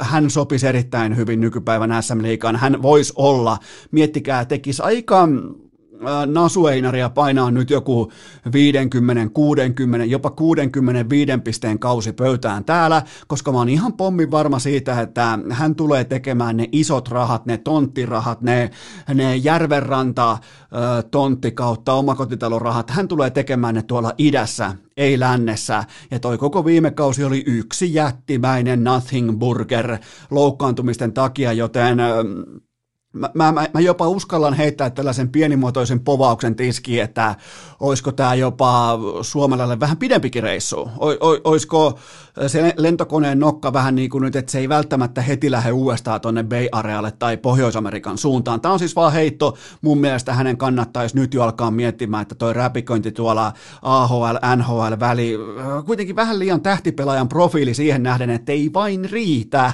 ei vaan riitä, siis oot profiililta pelin tekijä, edun luoja, mutta kun se kilpailu ympärillä on mitä on, se on jumalattoman kova, niin sulle ei riitä, niin sä oot kuitenkin ihan huippupelaaja, esimerkiksi vaikka ne on puhumattakaan SM-liigassa, mutta mä voisin povata aika vahvaa uraa, aika vahvaa dollaripinoa myös KHLstä, joten tota, tässä on paljon järkeä, eikä tullut yllätyksenä. Ja nyt tulee muuten sitten lajivaihto, ja vaihdetaan sitten, toi tuli toi äsken vähän niin kuin ekstra kysymyksenä mukaan, kiitoksia siitä erittäin aktiivisille Bad Refolk seuraajille ja kuuntelijoille, mutta nyt seuraava kysymys. Mitä merkintöjä teitä NBAn ensimmäisestä finaalista? Äh, mulle tuli, mulle tuli flashback, mulle tuli kaksi, oikeastaan kaksi erilaista flashbackia mieleen, joista ensimmäinen on se, että on sunnuntai-aamupäivä, paikka on Tampere, Pyynikki, Delfin Basket, ja sieltä tulee tämä Äh, korisliika pelaajilla Damon Williamsilla höystetty yökerhojoukkue aivan täysin valmiina, aivan siis tip-top valmistautumisella pelaamaan jotain niin kuin viinanhajusia harrastepelaajia vastaan. Tässä oli ihan vastaava tilanne, minkä mä oon monen monta monta kertaa todistanut. Tampereella sunnuntai-aamu, niin sieltä tulee, äh, kun eihän nämä Williamsit, nämä katso, niillä on siinä se vissypullo mukana yössä, kun taas sitten kunnon, kunnon perin perinteiset, tiedätkö, suomalaiset, kun ne juo pullon viinaa, ne tulee sinne paskanhajusina sinne tota, ä, areenalle, ja ne ottaa siltä ä, Delfin Basketin ikuiselta voittajalta aina levy ihan törkeästi, joten tota, tässä oli hyvin paljon samaa, koska Lakers oli juurikin niin ylivoimainen, tässä ei ole mitään järkeä, tämä toi myös mulle mieleen ä, vuoden 2002 finaalit, kun kaikki puhui, tai ei välttämättä kaikki, mutta silloin kun pitää lähteä höystämään ja väkisin vääntämään narratiivia, niin silloinhan pitää myydä, ESPN pitää myydä, TNTn pitää myydä, median pitää myydä, siinä ei ole mitään ihmeellistä, se kuuluu arkeen, se kuuluu bisnekseen, mutta tässä on hyvin paljon samaa kuin yhtäkkiä Jimmy Butler ja Adebayo, ne onkin nyt vähän samalla viivalla vaikka Jason Kiddin ja Kenyon Martinin kanssa, koska näitä kahta ukkoa silloin 18 vuotta sitten kaupattiin tasarahana Shaggy O'Neillia ja Kobe Bryantia vastaan, ja mites kävi? Se oli 4-0, se oli niin kuin välittömästi paketissa, vaikkakin sinne osui kaksi ihan ok tasaista ottelua sinne finaalisarjan sisälle silloin 18 vuotta sitten, mutta tässä on niin paljon tuttuja aineksia kattilassa, että mä en aio herätä öisin, mä en aio uhrata mun tärkeimpiä ö, kestävyysjuoksijana kehittymisen tunteja, nukkumistunteja siihen, että mä herään tällaista hevonpaskaa varten. Ö, Lebron vuodesta 2011 alkaen ottelusarjoissa 24-0 idän joukkueita vastaan, ja tämän ottelusarjan jälkeen hän on siis 25-0 idän joukkueita vastaan. Se on aivan täysin käsittämätöntä. Ja tähän ekaan finaaliin mahtui muun muassa 75-30 runi ottelun sisälle Lakersille selittäkää Eno Eskolle, koska Eno Esko ei just nyt ymmärrä, miten kun, kun parhaista parhaat ovat enää pystyssä, kun se kerma on siinä kakun päällä, se on oikein kuohkeena kuohutettu, mankeloitu, väännetty, runkosarja, playerit, kupla, kaikki, ja se kerma on siinä ämpärissä, niin miten sinne voi syntyä parhaista parhaiden kesken 75-30 runi ja oikein pahaa teki Tyler Heroon puolesta, kun nyt kun oikein, tiedätkö, lööpit on väännetty ja on tehty ESPNllä primetime featureita tuosta nuoresta Kentukin pelaajasta, niin äh, oli 30 minuuttia parketilla ja oma peli miinus 35. Oliko puoliajalla 18 minuuttia ollut par- parketilla ja miinus 30? Siis aivan käsittämättömiä numeroita ja se pahoinpitelyn määrä, miten Lebronin kumppanit hyökkäs Heroita vastaan, eli kaikki ei muuta kuin five outtia, kaikki vaan hyvä, ettei pois sieltä Orlandosta, Lebronilla pallo yksin kädessä ja se siivotaan niin tyhjäksi se parketti, että siihen jää keskikaista, vastassa on Tyler Hero no miten hän tuota käy tällaisessa tilanteessa? Jotenkin on vaikea. Siis jos tulee vaan niin pahasti mieleen nämä Delfin basketit, joku mm, Damon Williams äh, poraa sinne postiin jotain puolihumalaista harrastepelaajaa vastaan. Joten tota, ja sitten vielä kaiken kruunuksi, mikä tappoi tämän ottelusarjan lopullisesti, Jöran Dragic koko finaalisarjan sivussa. Siellä kävi vähän huonommin, heikommin, toivottavasti kuitenkin toipuu vielä pelikuntoon tulevaisuudessa. Ja sitten Adebayo myös pukukoppiin kesken pelin ja hänen statuksestaan ei ole juuri nyt vielä torstai-iltapäivänä tullut raporttia ulos, mutta Lakers oli jopa niin ylivoima, että niillä oli varaa heittää Jared Dudley, jota mä en edes tiennyt, että se pelaa NBAssa enää, ja toivoin jopa, ja vaikka en tiennyt, niin silti niin kuin sielussani toivoin, että hän ei pelaisi enää NBAssa, niin sekin kävi parketilla. Miettikää, ja ainoa ottelun tarjoama jännitys oli se, että over pistemäärä jäi kiinni Miamin viimeisestä roskaajan kivityksestä. Eli jos se ihan höpö höpö kolkki siinä lopussa olisi mennyt säkkiin, se olisi ollut yhtä kuin over, ja nyt se oli yhtä kuin under, joten tota, vedonlyöjät oli ehkä ainoita voittajia noin niin kuin, äh, kilpaurheilun saralla tässä ottelussa. Tämä oli, siis tämä oli ihan putipuhdas teurastus. Jos siellä olisi vedetty vitosvaihe, vitosvaihe pykälässä koko matsi läpi, tämä olisi ollut Lakers plus 58 paunaa. Ihan siis kevyesti, aivan järkyttävä tasoero, ja ja tota, onnittelut Los Angelesiin ja Jack Nicholsonille ja kumppaneille, että tämä on pitkään odotettu mestaruus ja se on nyt, se on paketissa, tämä ottelusarja on ohi ja, ja tota, tässä, ei ole niin, tässä, tässä odotellaan nyt kolme matsia vielä. Mä, mä jopa annoin viisi matsia tälle sarjalle, mutta olisi vaan pitänyt tietää paremmin. O, olisi pitänyt nähdä se paremmin, että Miami ei voita peliäkään, mutta otetaan seuraava kysymys. Joo, kappas vaan. Voitko analysoida, miten Miami voi vielä nousta tästä? En voi, en, en vaan voi analysoida, koska ei ole mitään tapaa, millä se nousee. Ja itse asiassa Lebronillakin on tällä hetkellä jopa niin kuin aikaa keskittyä tuimiin ilmeisiin. Se tietää, kato, kun nyt se on, äh, se on Play of Lebron, kun se tuijottaa kameraa sillä sen tutulla Miami-ilmeellä, että nyt muuten lähtee ottelusarjan laukalle, niin, niin tämä on tällaista niin kuin tuimaa tuijottelua ja äh, Kobe Bryantin kopiointia ja, ja tota, sitä on tullut vielä kolmen matsin verran ja sen jälkeen tämä on paketissa. Mä jo toivon, Ihan henkilökohtaisesti ja koko koripallon puolesta mä toivon, että finaalien MVP annetaan Lebronille, ettei hän joudu keräämään kaikilta pelaajilta sormuksia talteen, koska jos se menee Anthony Davisille, koska ylipäätään tämä koko NBAn finaali MVP-kulttuuri on ihan täyttä pelleilyä, se pitäisi totta kai se palkinto olla koko playereista niin kuin kaikissa muissa urheilulajeissa keskimäärin on,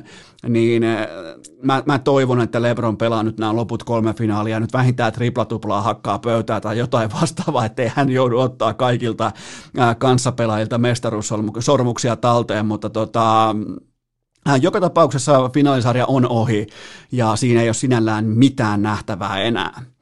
Seuraava kysymys.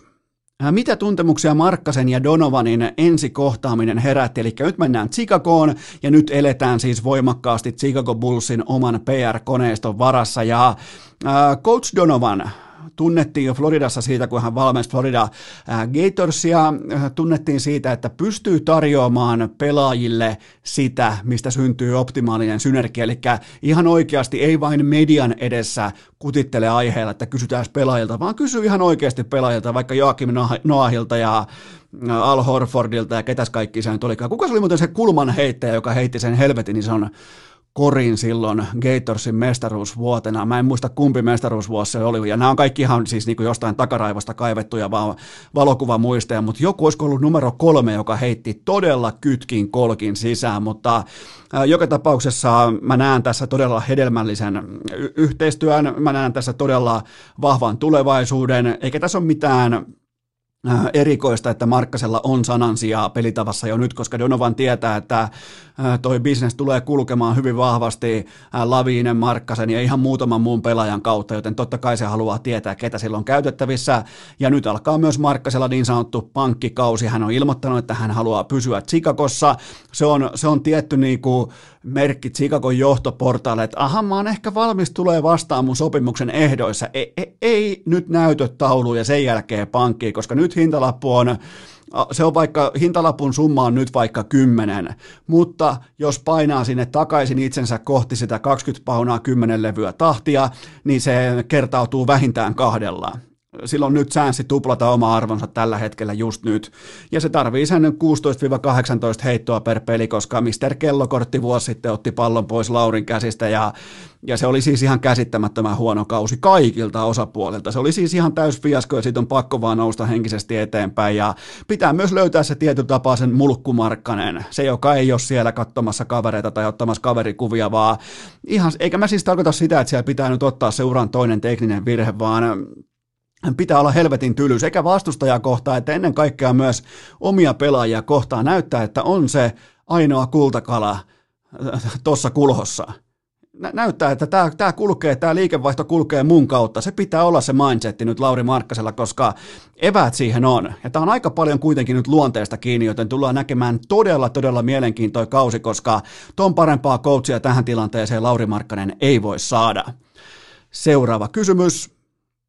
Joel Pohjanpalo lainalle Union Berliniin, mitä laitat odotukset tai mihin laitat odotukset mä odotan nyt vihdoinkin, kun puhutaan jo 26-vuotiaasta pelaajasta, että hänen uransa löytäisi tietyn niin kuin, no, tasapainon ollut tämän jakson teemana, niin ei nyt tarvi ihan niin kuin Lasse Kukkos-tyyppistä stabiliteettia löytää, mutta Pohjanpallo on kuitenkin ollut koditon jalkapalloilija aivan liian pitkään, ja siinä on viimeiseen yhdeksään vuoteen kuitenkin tuommoin 13 seurasiirtoa eri muodoissa, joten vuosi sitten tai viime kaudella HSVssä sarjaporosta alempana 14 peli 9 kaappia.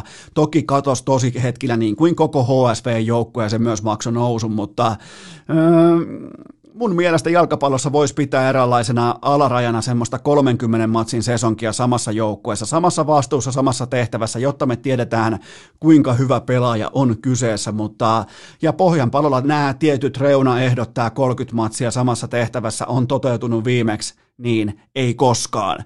Joten tota, ehkä nyt, ehkä se nyt jotenkin asettuisi tämä, koska tässä on myös osto-optio, niin ken, kenties nyt sitten asetutaan ja, ja pelataan paljon ja pelataan samassa roolissa paljon ja sen jälkeen tiedetään, että kuinka hyviä ollaan, mutta mulla on vahva vipa siitä ja mä, tämä ei ole siis tietoa, vaan tämä on tuntumaa, mutta mun mielestä Joel Pohjanpalo on mainettaan, siis tällaista kiertolaismainettaan parempi pelaaja. Seuraava kysymys. Bayern Münchenille viides pokaali neljään kuukauteen. Onko tämä sitä voittamisen kulttuuria? No siis nämä, nämä Supercup feikkipokaalit toki omaan arvoonsa, mutta onhan toi siis toi isojen pelien suorittamisen taso, niin se on aika korkealla tällä hetkellä, että nyt 3-2 Dortmundia vastaan ja otetaan vielä Simpsoneiden jojo-vertaus, kun joku viittasi siihen inboxissa, että nyt tämä taas toteutuu, että vähän heilutellaan silleen, se on se jakso Simpsoneissa, missä Bart, Bart Simpson saa olla jättiläinen, niin, niin se kiusaa Liisaa sillä, että se heittää sen jojon siihen ihan käsien lähelle, ja sitten kun se Liisa on kudottamassa siihen kerta toisensa jälkeen, jälkeen se nykäsi jojon takaisin ylös ja sanoi, että just kidding, niin tämä oli tällainen just, äh, just kidding-tyyppinen matsi.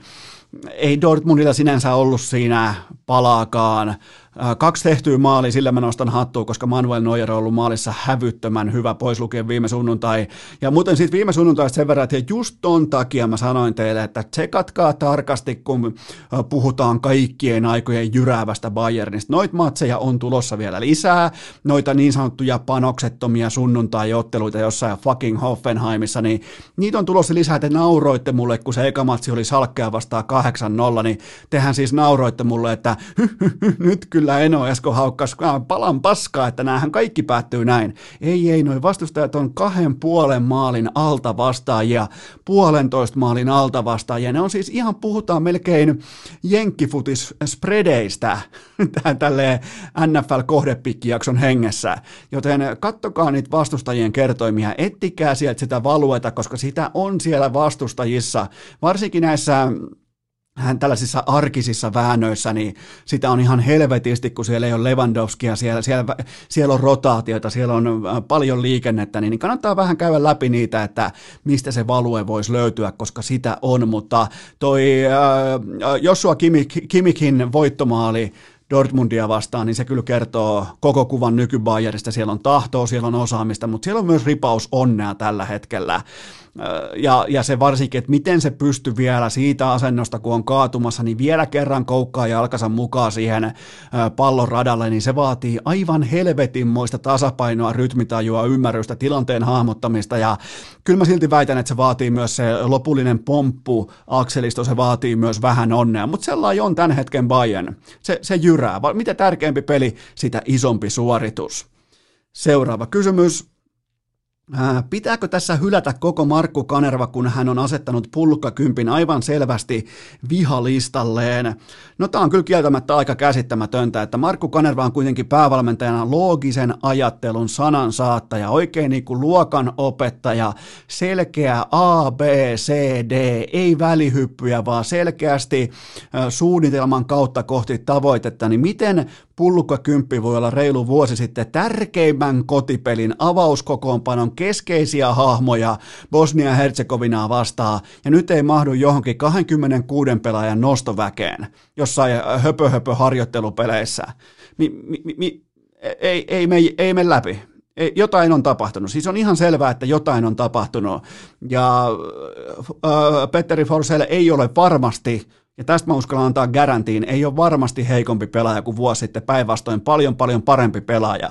Mutta tota, ilmeisesti pullukkakymppi nyt sitten on Kanervan vihalistalla. Mikään muu ei selitä äh, tällaista kyseistä äh, linjanvetoa. Äh, seuraava kysymys. Miten on mahdollista, että kupsi jättimäistä euromatsia ei näytetä tänään välttämättä miltään kanavalta? Niin siis kupsi pelaa tänään jo 18.30 Romaniassa vieraskentällä suurin piirtein 10 prosentin alta vastaajana ja on, on erittäin, erittäin vaikea paikka päässä siitä sitten enää jatkoon, mutta jos pääsee, niin on yksi kovimmista pommeista koskaan ikinä missään suomalaisessa jalkapallossa, mutta fakta on kuitenkin se, että mielenkiinto luo markkinan ja markkina on päättänyt, ettei tämä ottelu kiinnosta riittävästi, että siihen kannattaisi investoida TV-yhtiöiden, laittaa panoksia kiinni. Ei, ei, se on ihan matematiikkaa, sen päättää teidän ostaminen, että sellainen pitkin twittereitä ja keskustelupalstoja itkeminen aiheesta, niin ei muuta kuin ostopäätöksiä pino, ei, toi, ei noin kaupalliset TV-yhtiöt, niin ei, ei se ole mitään kommunismia tai julkista taloutta tai ei, ei se ole mikään sairaanhoitoyksikkö, että se pitää olla kaikille samanlainen, vaan ne tekee päätöksiä sen pohjalta, että mistä syntyy liikevaihtoa.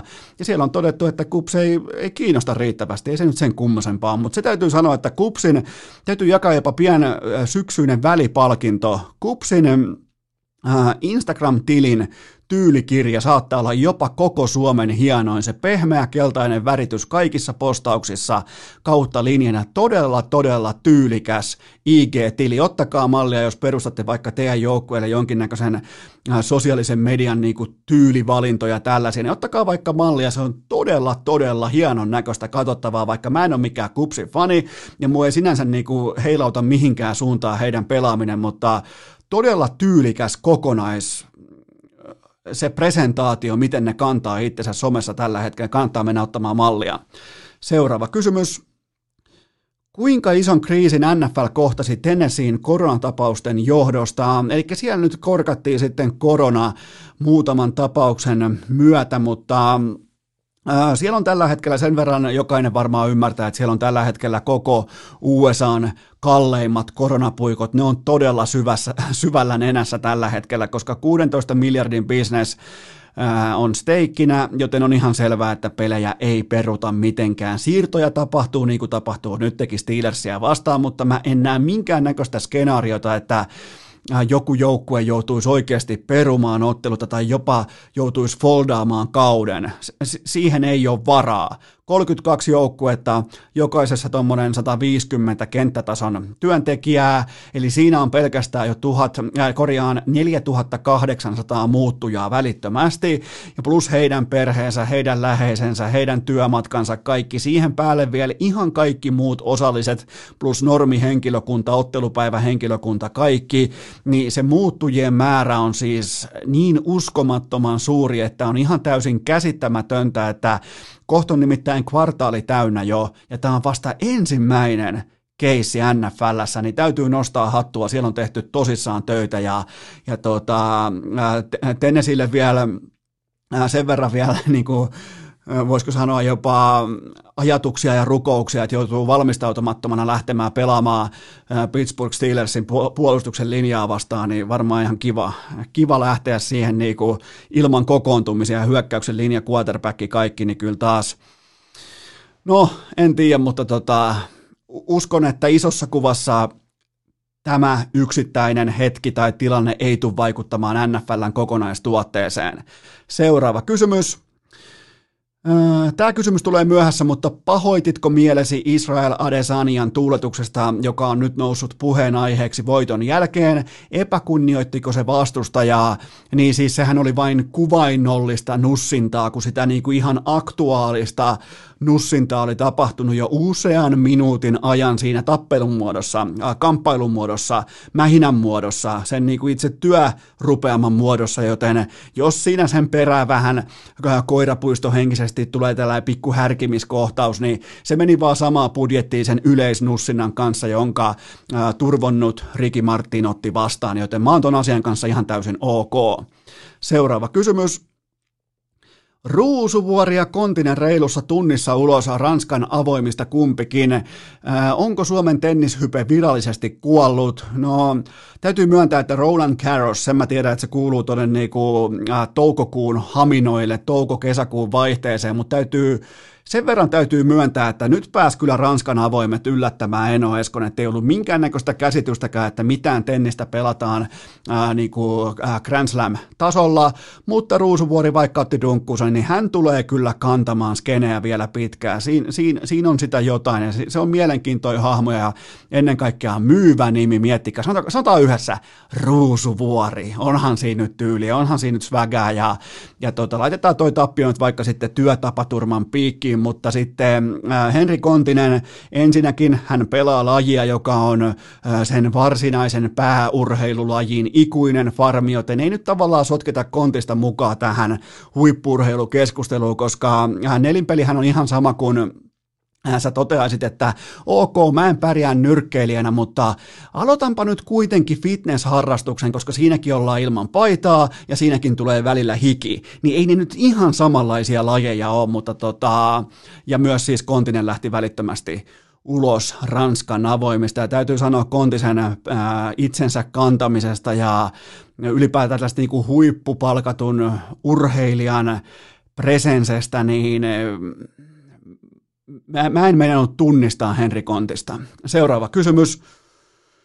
Onko Novak Djokovic nousemassa Tenniksen Goatiksi, eli kaikkien aikojen suurimmaksi pelaajaksi? No on siinä tapauksessa, mikäli Goat-mittarina voidaan pitää lajin pystyyn kuolleisuutta, eli jos jos siis näin kuiva supertähti pystyy voittamaan tai olemaan häviämättä, siis voittaa ilmeettömästi, häviää vielä enemmän ilmeettömästi kerran vuoteen tai diskauksella, jos pahoinpitelee mailallaan ja pallollaan vaikkapa tota, no, rajatuomarin, niin, niin mä, en, mä, en siis, mä en pysty mun, mun mielestä tuossa ei ole mitään jännittävää, mun mielestä tuossa ei ole mitään seurattavaa, mun mielestä tuossa ei ole mitään huippuurheilun tällaista niin kliimaksi-tyyppistä sellaista elementtiä mukana, kun Djokovic kävelee voitosta voittoa turnauksesta turnaukseen, kiittää, kummartaa, halaa, pussaa kaikkia, myös korona-aikana näköjään, etenkin omissa bileissään.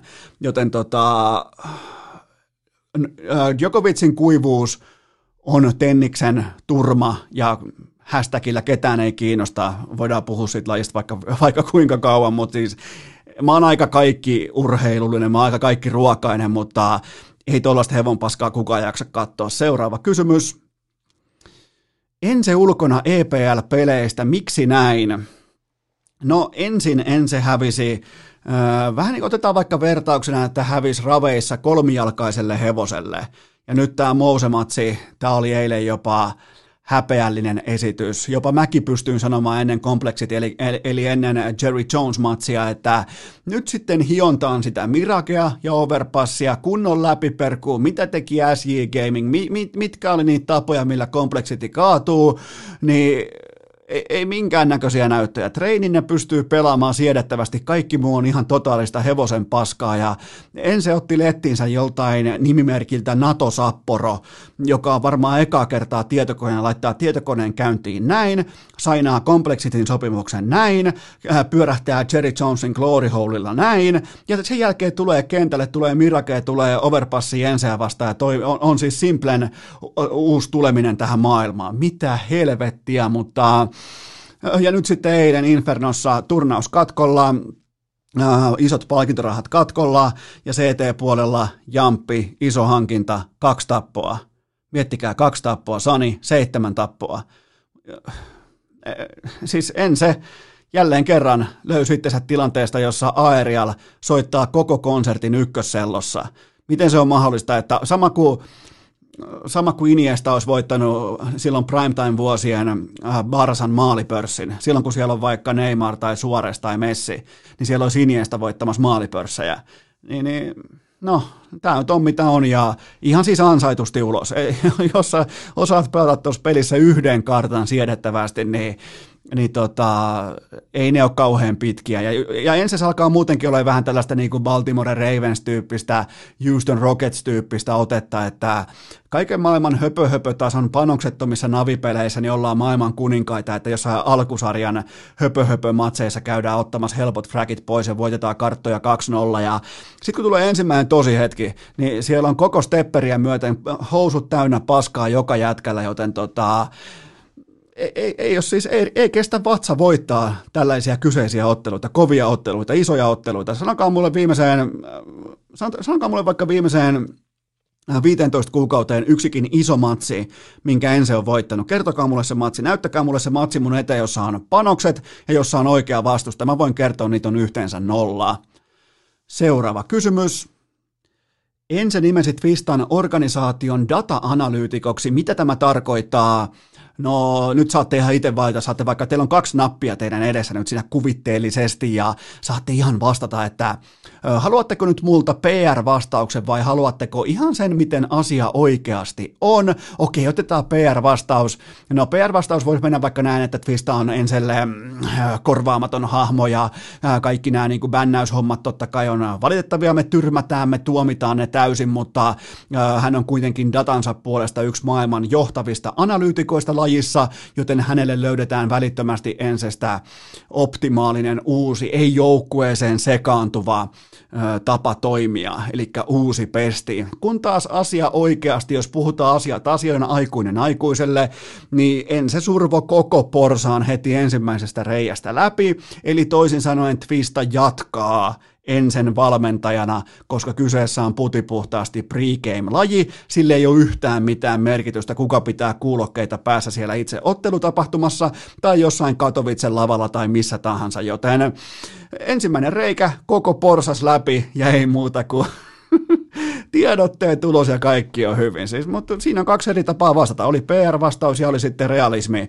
Ja mm, mä ootin, että, ne olisi, mä, mä ootin, että se, se on just niin kuin se Bänni Vasaran, se kaiku on just hävinnyt sieltä oikeussalista. Mä otin, että se olisi edes niin kuin se ensilyönnin kaiku olisi kadonnut sieltä koko niin kuin, tuolta CS-oikeussalin uumenista sieltä tota, kattorakenteista, mutta se vielä vähän kaikuu siellä samaan aikaan, kun ensin päättää, että no keksitään uusi pesti kokonaan ja tavallaan niin kuin Twista jatkaa totta kai ensin valmentajana. Ja jos siellä on porsaanreikiä, niin miksei nyt sitten samalla samaa rahaa seuraavastakin läpi.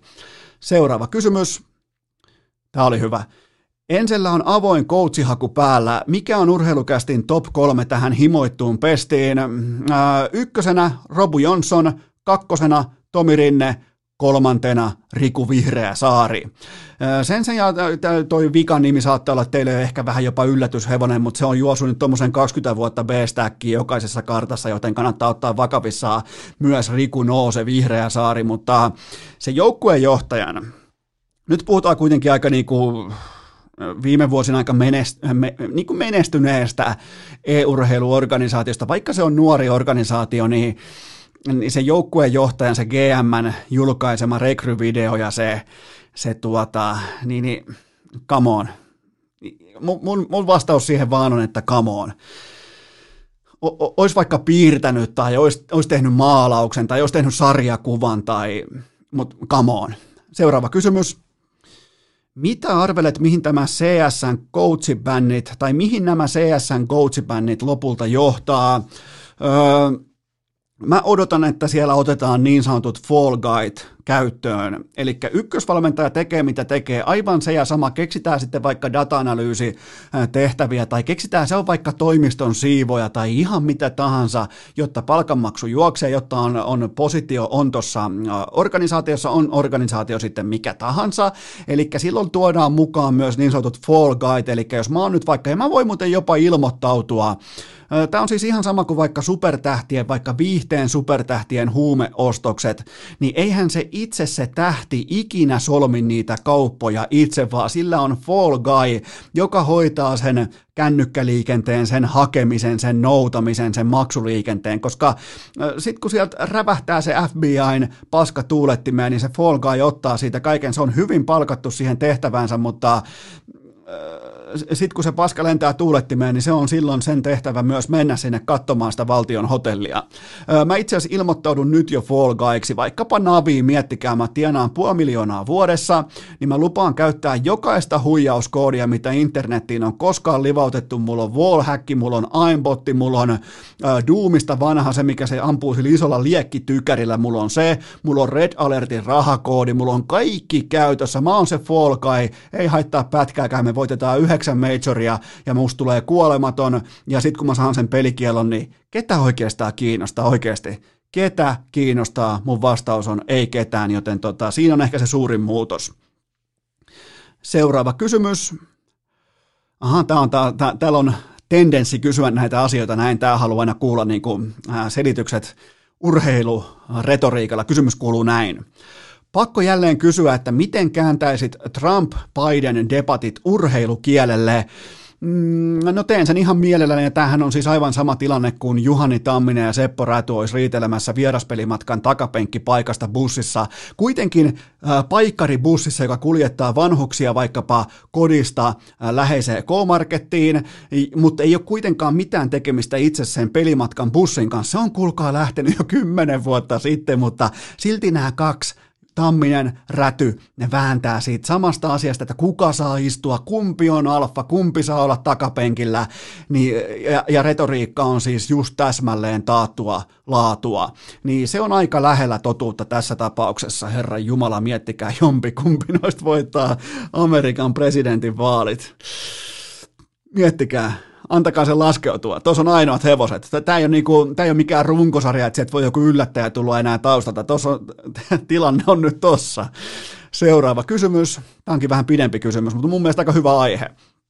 Uh, teemme koulussa, uh, otetaan, otetaan oikein kunnolla.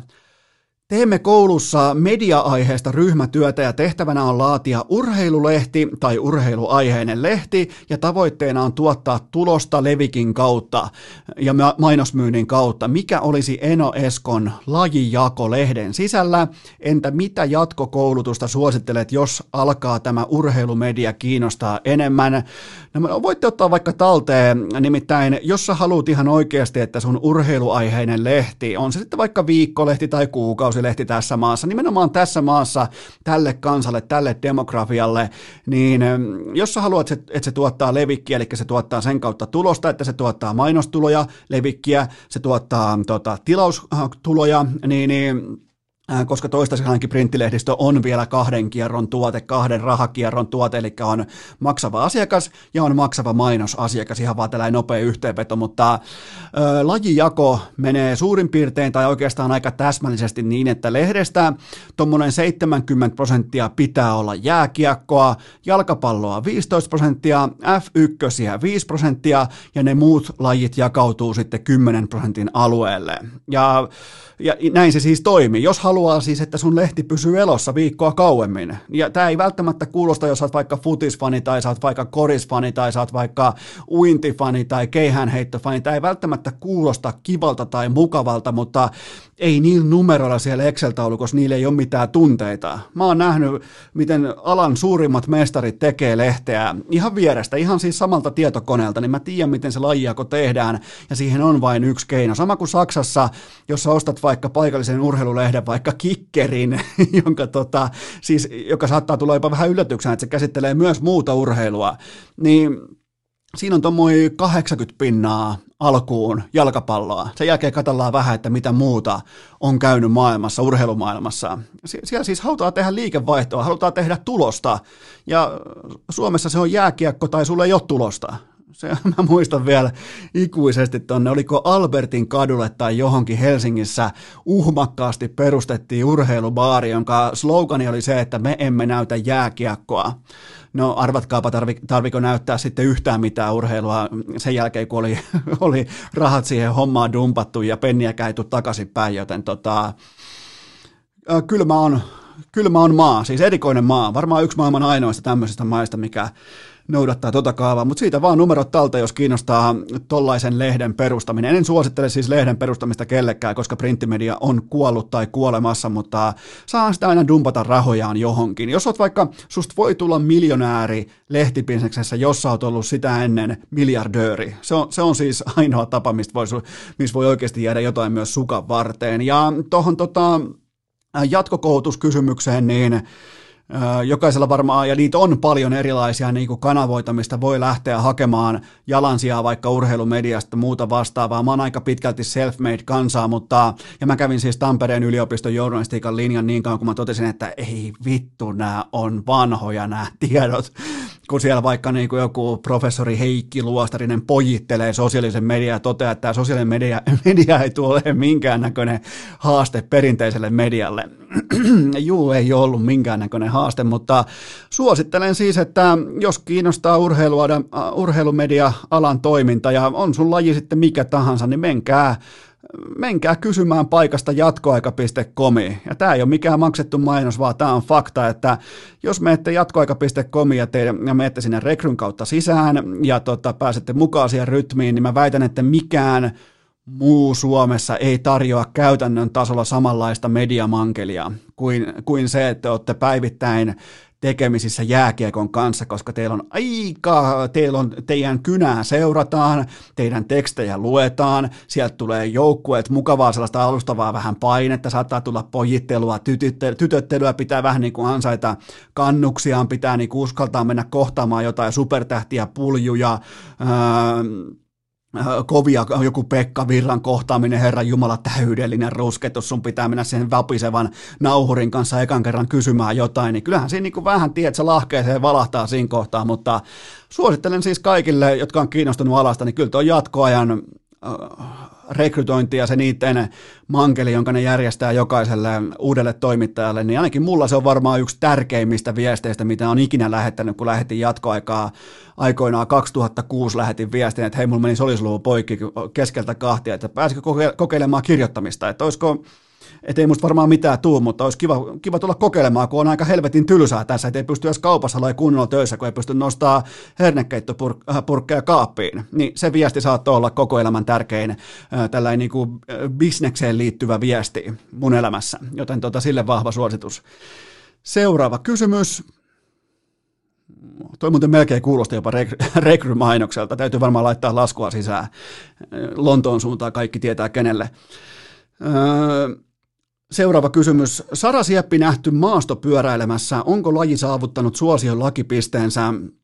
No, ehdottomasti on, ja tämä on niin kuin viimeinen naula sille, että, että jälleen kerran en ole Esko etupellossa ennen kuin ostin siis osakkeeni, ostin etupellosta, ja nyt mun pitäisi periaatteessa pystyä myymään ne tässä ja nyt, koska mä ostin voimakkaasti maastopyöräilyn ideologiaa tuossa muutama tovi sitten, niin nyt mun periaatteessa pitäisi ymmärtää viisaan rahan hengessä, päästään myös siitä irti, koska jos jopa Sara Sieppikin tietää, että maastopyöräily on kuuminta hottia, mutta sen verran on pakko kritisoida Saran maastopyöräilytyyliä tai taktiikkaa, että hän ei näköjään luota siihen, että se itse maasto, se muta, se kura, se hoitaa kyllä sen meikkipuolen, että sinne ei tarvi laittaa ihan täyttä maskaraa, täyttä tällinkiä, koska sitten kun se vauhti lähtee kehittymään, varsinkin kun hänellä oli sähköavusteinen pyörä, niin, niin niistä lätäköistä kyllä tulee sitten ihan luonnon meikki mukaan väistämättä, joten se puoli vielä kuntoon, mutta muuten näytti aivan, aivan siis niin kuin yllättävänkin hyvältä, näytti todella vahvalta menolta. Seuraava kysymys. Jari-Matti Latvalan kirjassa väitetään, että Maisa Torppa manipuloi ja hyväksikäytti rallitähteä. Mitä ajattelet tästä? No siis tämähän ei ole missään nimessä mahdollista, koska just tuossa vuosi sitten suurin piirtein luin lehdestä pitkiä pitkiä artikkeleita siitä, että kuinka tämä on ikuista, aitoa ja kaiken tieltään työntävää rakkautta Joten mm, ei, tälle, tälle, siis tällaiselle spekulaatiolle ei ole sijaa, koska oltiin menossa naimisiin, kaikki oli hyvin. Aitoa, pitkäjänteistä, kahden aikuisen ihmisen todella kaunista rakkautta, joten mistään tämmöiset niin manipuloinnista tai hyväksikäytöstä, niin ei voi olla kyse. Ja Latvala on muuten toteaa tuossa kirjassa siis, luin siis näitä, koska aina kun nykyään tulee tämä niin sanottu embargo murtuu, eli embargo on siis se, että sen, se kun lakkaa olemasta, niin medioilla on oikeus kirjoittaa tästä kirjasta, eli on Jare Tiihonen, joka kuvittelee, että voi tehdä medioille omia aikatauluja liittyen tähän embargoon, että, mutta joka tapauksessa älkää siis ihmetelkö, että minkä takia kaikki mediat yhtäkkiä samaan aikaan, siis konkreettisesti samalla sekunnilla uutisoi samasta kirjasta, niin se johtuu siitä, että siinä on sellainen tietty kellonlyöntiraja ennen kuin ne uutiset saa tulla julki, niin, niin Latvala toteaa tässä kirjassa, jota en siis ole lukenut, mutta olen lukenut muutaman otsikon, kuten vaikka tämän, jonka siis jouduin kieltämään tämän, että Maisa olisi, mukasi, olisi muka siis ollut manipuloimassa ja hyväksi käyttämässä, mikä on ihan täysin pöyristyttävä väite, mutta Latvala siis sanoo, että hänen kisapäänsä ei kestänyt, hänen lähipiirinsä sanoi, että ö, hyvinkin niin kuin epäkytkin kuljettaja tosi paikoissa, hirvittävää sulamista ja antoi niin kuin epäilysten, kommenttien, kolumnien, lausuntojen, ihan kisahetkelläkin niin antoi mennä ihon alle, niin miettikää, mä pystyin toteamaan tämän saman katsomatta yhtäkään kisaa. Mulle riitti katsoa siis tuommoinen pari, kolme, neljä vuotta Jari, Jari-Matti Latvalan haastatteluita. Mulle riitti ne hetket kertomaan, että to, toi ei todellakaan ole kytkin toi jätkä. Tuossa ei ole mitään, mikä viittaisi voittamiseen. Siis ei, ei, ei yhtään mitään.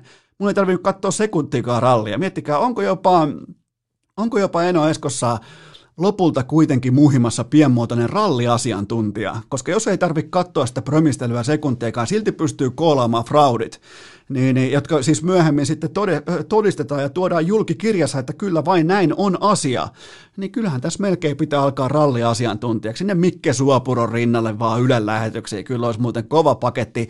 Seuraava kysymys. Milloin tulee Temptation Islandin ASMR-osio tai vähintäänkin tilanneanalyysi? No, no, ei tule. Ja syy on siis se, että nämä esittelytekstit, ne oli niin laimeita, että ihan kaikille pitää antaa tässä kohdin kenkää. Kaikki käsikirjoittajat tulos, koska TIS Suomi, eli TI Suomi, ne teki sen, ne teki sen kardinaalivirheen, että ne päästi nämä ammattikoululaiset – puhumaan itse, siis suunnittelemaan omat repliikkinsä itse näissä kaikissa tärkeimmissä puheenvuoroissa, missä siis kerrotaan, kun mennään Sinkkuna saarelle, että mitä kahvaa vedetään mihinkin suuntaan, että minkä näköisiä naamalle laukeamisia tapahtuu. Joten tota, ihan siis täyt, niin kuin housuun paskannus käsikirjoittajilta, että päästi nämä ammattikoululaiset pitkin Forssaa ja, ja Vaalaa ja, ja tota, Oulun Saloa päästi puhumaan itse. Ei niitä saa päästä, ni, niiden luovuus on nolla, kattokaa, kattokaa niitä Herran Jumala. Ei niitä saa päästä puhumaan ilman viinaa itse. Joten tota, oma, oma virhe ei kiinnosta pätkääkään. Aikaisemmin on jopa vähän niin kuin alku kiinnostanut, että no vähän sellaista niin kuin, sellaista halpaa halpaa hetkellisen oman hyvän olon tunteen hakemista muiden tirkistelyllä tyyppistä. Nyt ei ole sitäkään. Mä, mä, ei vaan lähde, koska ne missä sen kaikista tärkeimmän puheenvuoron. Viimeinen kysymys.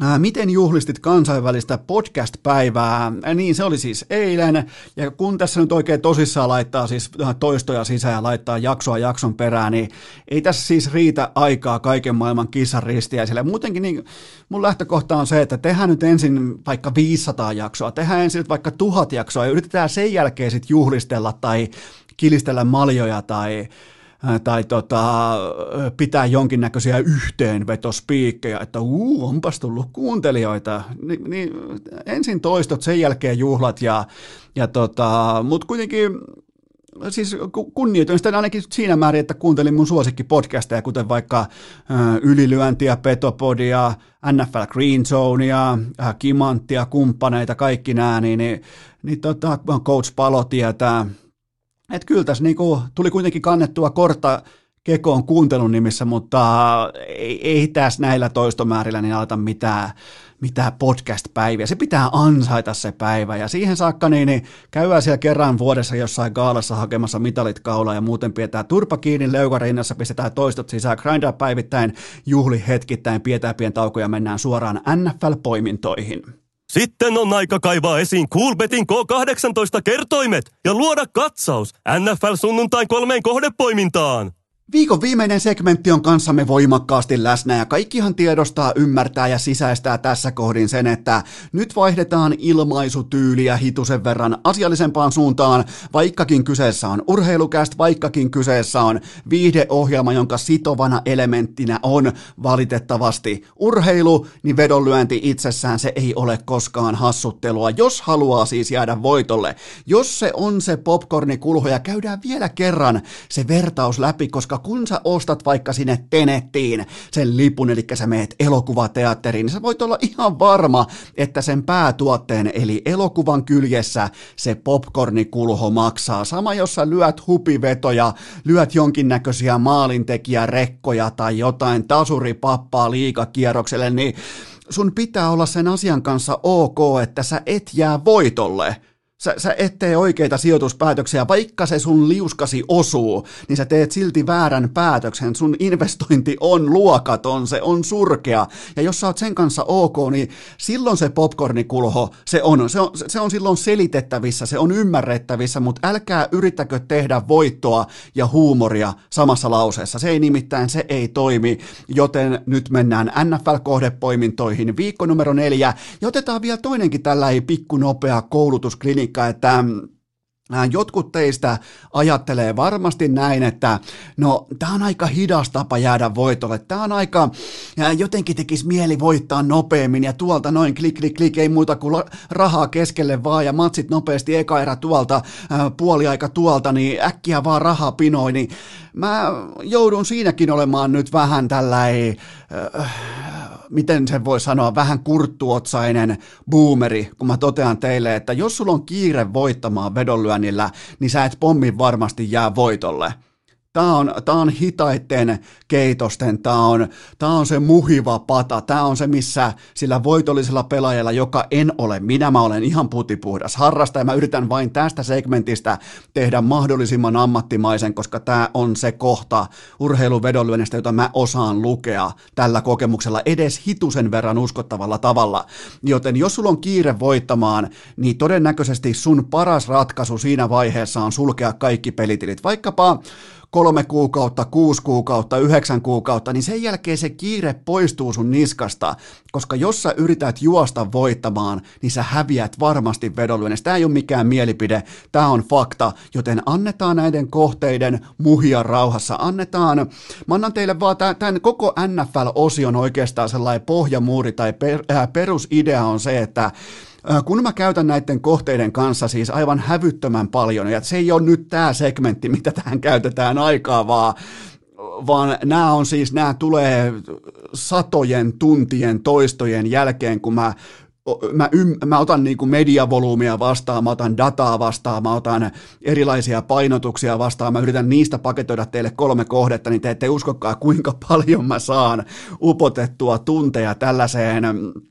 17 viikon rupeamaan, joten älkää kuvitelkokaan, että joku on vaikka ammattivedonlyöjä, tai ainakin Twitterissä joka toinen on ammattivedonlyöjä, niin älkää kuvitelkokaan, että nämä proot, niin yhtäkkiä vaan laittaa tietokoneen käyntiin ja no, tosta noin, tohon, noin, tohon, noin, noin kaikki sama rekka, ei muuta kuin pankkiin maanantaisin, niin se ei ole aivan niin helppoa, mutta nyt kun on saarnattu, mä totean teille, että kvartaali, se on valmis tämän viikon jälkeen. Miettikää, miten nopeasti tämä syksy etenee. Meillä on viikko numero neljä nyt käsillä. Tämän jälkeen ollaan pelattu mun ihan normaali laskuopin mukaisesti tasan 25 prosenttia kaudesta. Me tiedetään jotain, me arvataan loput. Me ollaan ihan ok, jos mietitään vaikka Jukolan viestin karttaa, niin me ollaan ainakin samalla maastopläntillä. Me ei välttämättä vielä olla tietoisuuden ytimessä, että mitä nämä joukkueet on, mutta meidän pitää pystyä löytämään tässä vaiheessa, kun mennään nyt viikkoon numero neljä, meidän pitää pystyä, mun pitää pystyä, mä oon seurannut tätä lajia 17 vuotta, lyönyt vetoa tästä lajista varmaan 15-14 vuotta, mun pitää tietää, mitä on tulossa, mun pitää osata lukea tendenssejä edes vähän, e-, edes vähän sinne päin.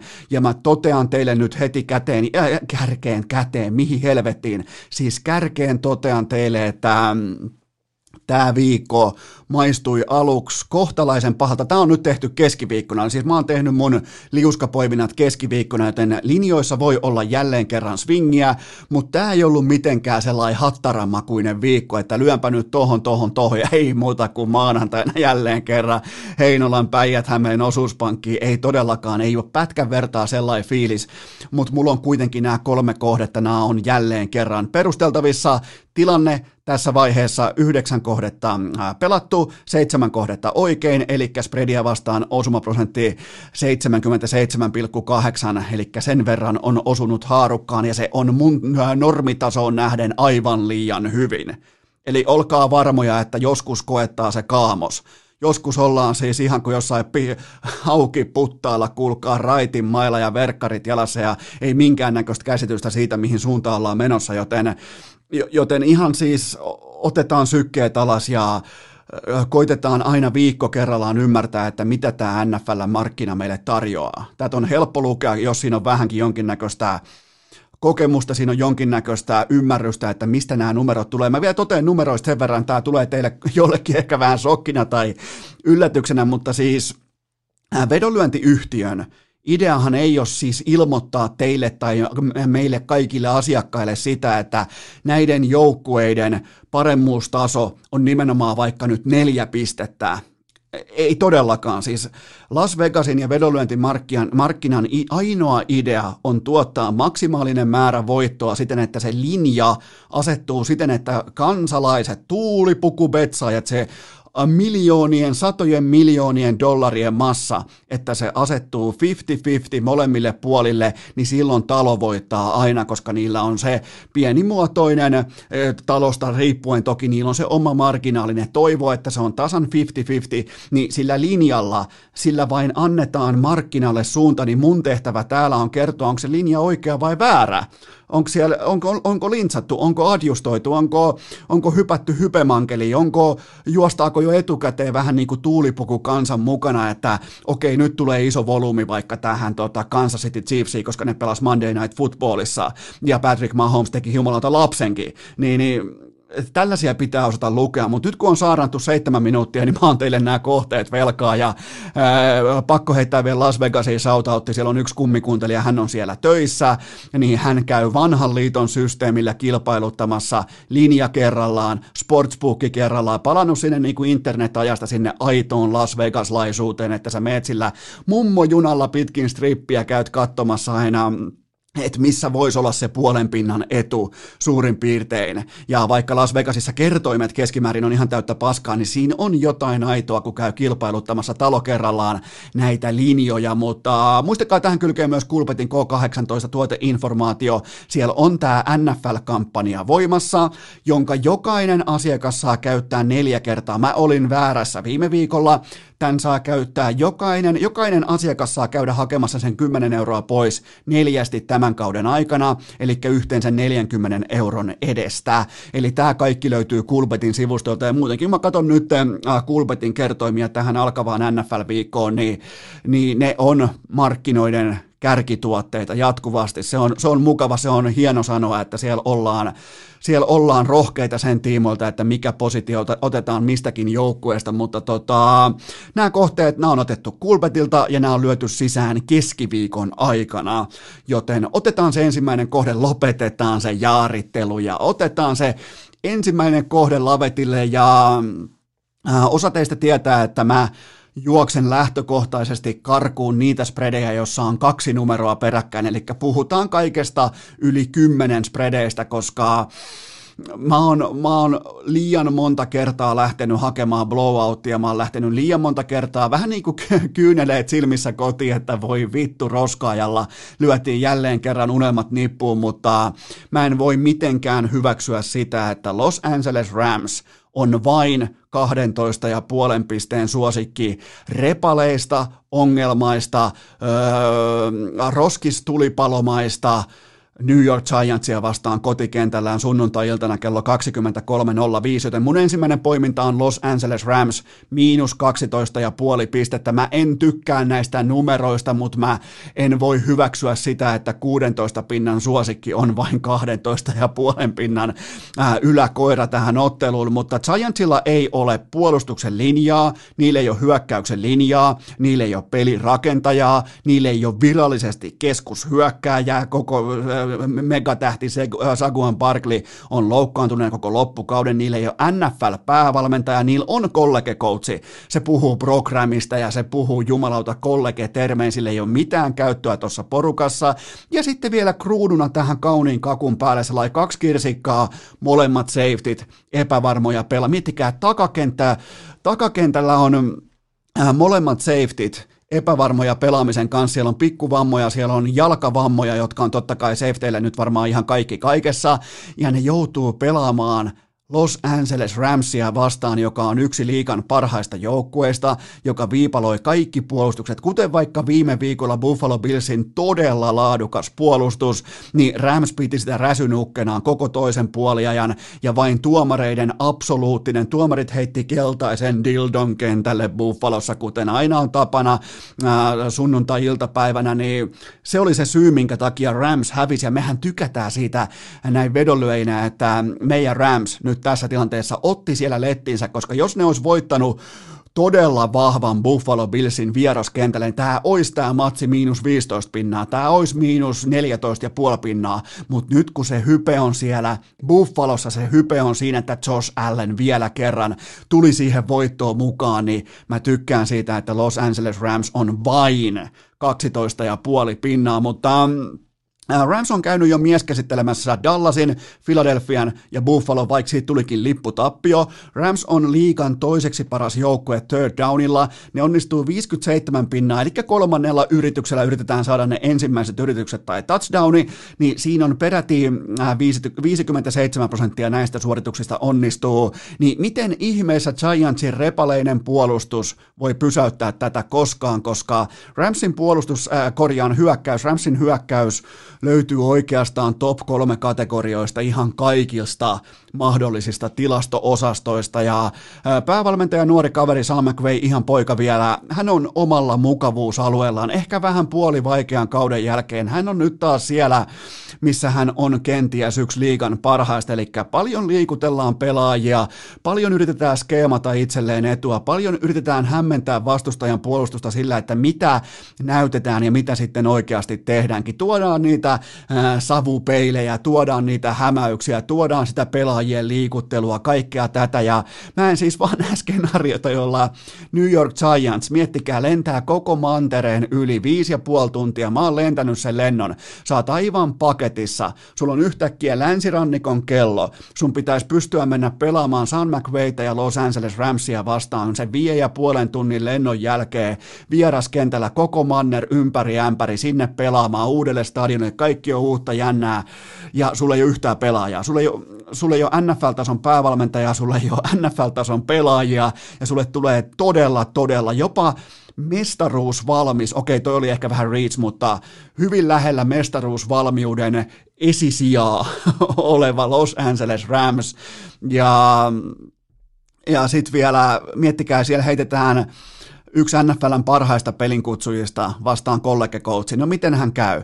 Giants hyökkäys, koko liikan, nyt puhutaan siis New York Giantsista, koko liigan toiseksi heikoin hyökkäys total. Niillä on nyt jo seitsemän pallon menetystä. Giantsin juoksuhyökkäys ylivoimaisesti koko liigan. Häntä ei ole running backia, ei pysty, ei pysty hallitsemaan kelloa, ei pysty hallitsemaan palloa. Se ei vain, miettikää, ne juoksee jollain ihan random never heard jätkällä kohti Aaron Donaldin rintalihaksia. No, no mitä veikkaatte, miten käy? Joten, ja miettikää, tämä on vielä kova tilasto. New York Football Giants on tuottanut kolmeen täyteen amerikkalaisen jalkapallon otteluun yhteensä kyllä vain yhdeksän first downia juoksemalla. Kolme ottelua ja yhdeksän first downia juoksemalla. Se ei kuulkaa ole ihan järkyttävän kova määrä tuossa lajissa. Eli siellä on Sean McVay, siellä on Aaron Donald, ää, siellä on huippukuntoinen Jared Goff, siellä on äh, Giantsin koko mantereen mittainen lentomatka ja vielä kaiken lisäksi, jos sulla on Giantsin puolustus, niin sä tiedät, että 53 prosenttia vastustajan kaikista hyökkäysvuoroista päättyy jonkinnäköiseen pistesuoritukseen, joten kerro mulle nyt, älä, tai älä kerro, koska nyt teillä on siellä kynät ja paperit jo esillä ja kaikkea muuta vastaavaa K18-osio, ja, ja te scrollaatte läpi Kulpetin sivustoa, mutta ei, ei teidän ei tarvitse kertoa, mutta kuvitelkaa, maistelkaa ja haistelkaa, miten tämä on mitään muuta kuin käsittämätön ja noloteurastus mä en löydä mitään muuta kuin siis todella jopa vähän häpeällisen teurastuksen maun tästä ottelusta. Joten mun lopputulosheitto on se, että Los Angeles Rams saa koko NFLn naurunalaiseksi lukemin 41-13. Eli tästä tullaan näkemään jotain semmoista, mistä, mitä kukaan meistä ei tule muistelemaan, mitä kukaan meistä ei tule livenä katsomaan, mutta se kuitenkin, se on vähän kuin auringon pimennys jälleen kerran, vähän niin kuin sormien välistä pitää katsoa, mutta ihan suoraan kohti et voi tuijottaa. Seuraava kohde, ja sehän on, nyt mennään se, tervetuloa, nyt mä, mä haluan toivottaa teidät tervetulleeksi Tampapein osavaltioverottomalle vanhain kotikiertueelle, koska mun liuskalla on Tampa Bay Buccaneers miinus seitsemän pistettä kotikentällään Los Angeles Chargersia vastaan. Tää pelataan sunnuntai-iltana suomalaiseen primetimeen kello 20.00 ja ää, nyt ei kuitenkaan hypätä rollaattori ää, Tom Bradyn, tai nyt ei hypätä Tom Bradyn rollaattoriin, vaikka siinä on varmaa TP12in hienot vanteet ja kaikki se on tehty avokaadoista ja bambusta, mutta me otetaan kiinni tähän otteluun Tampa miinus seitsemän ja ihan puhtaasti siitä, siitä syystä, että sen puolustus on aliarvostettu, sen puolustus on sanalla sanoen helvetin kova. Päästään liikan toiseksi vähiten yardeja per play. Omiin se on lukemaan 4,7, eli ihan vaan siis suomeksi ilmaistuna Tampaa vastaan ei edetä pallon kanssa. Se on 4,7 jardia per eteneminen silloin, kun sä onnistut ylipäätään sun playllä. Ja ne päästää liikan kolmanneksi vähiten jardeja maata pitkin sisään, eli sä et pysty juoksemaan palloa ikään kuin nyt Chargersilla olisi juoksupeliä, mutta sä et pysty juoksemaan palloa Tampa Bayn laadukasta puolustusta vastaan. Ja Tampa Bayn defen, defense, eli defense, on säkeissä liikan kolmas, blitzmäärässä neljäs ja päästänyt vain kolme, miettikää, vain kolme heitto TDtä omiin tämän kauden aikana. Ja nämä on tällaisia vähän niin kuin jos vaikka Pittsburgh Steelersillä olisi pikkuveli, sen puolustuksella olisi pikkuveli, niin nämä olisi vähän niin kuin pikkuveljen numeroita. Nämä, nämä on todella kovia lukemia, mitä Tampa Bayn, mutta kun kaikki huomio on siinä Tom Bradyssa, totta kai kuusi Super Bowlia, kaikki tämä Giselle, kaikki TP12, Alex Guerrero, kaikki tämä, niin mä ymmärrän, että minkä takia Tampan puolustus ei saa rakkautta. Se on siis ihan itsestään selvää, että se ei saa, mutta se on siis todella laadukas ja se on se syy, minkä takia mä lyön tähän otteluun Tampa Bay Buccaneersia, mutta mä en siis nyt näe tapaa, kertokaa mulle toki, jos näette paremman tavan, mutta kun lennät länsirannikolta itään. Teet sen koko mantereen mittaisen lennon, ja tämä ei ole mikään itse keksitty nyt tällä yhtäkkiä, että mä olisin yhtäkkiä yhtenä viikkona herännyt tähän tosiasiaan, että nämä etäisyydet on pitkiä, mutta tässä on siis Tästä, tästä on Las Vegasissa. Mulla ei just nyt ole heittää teille sitä absoluuttista dataa, mutta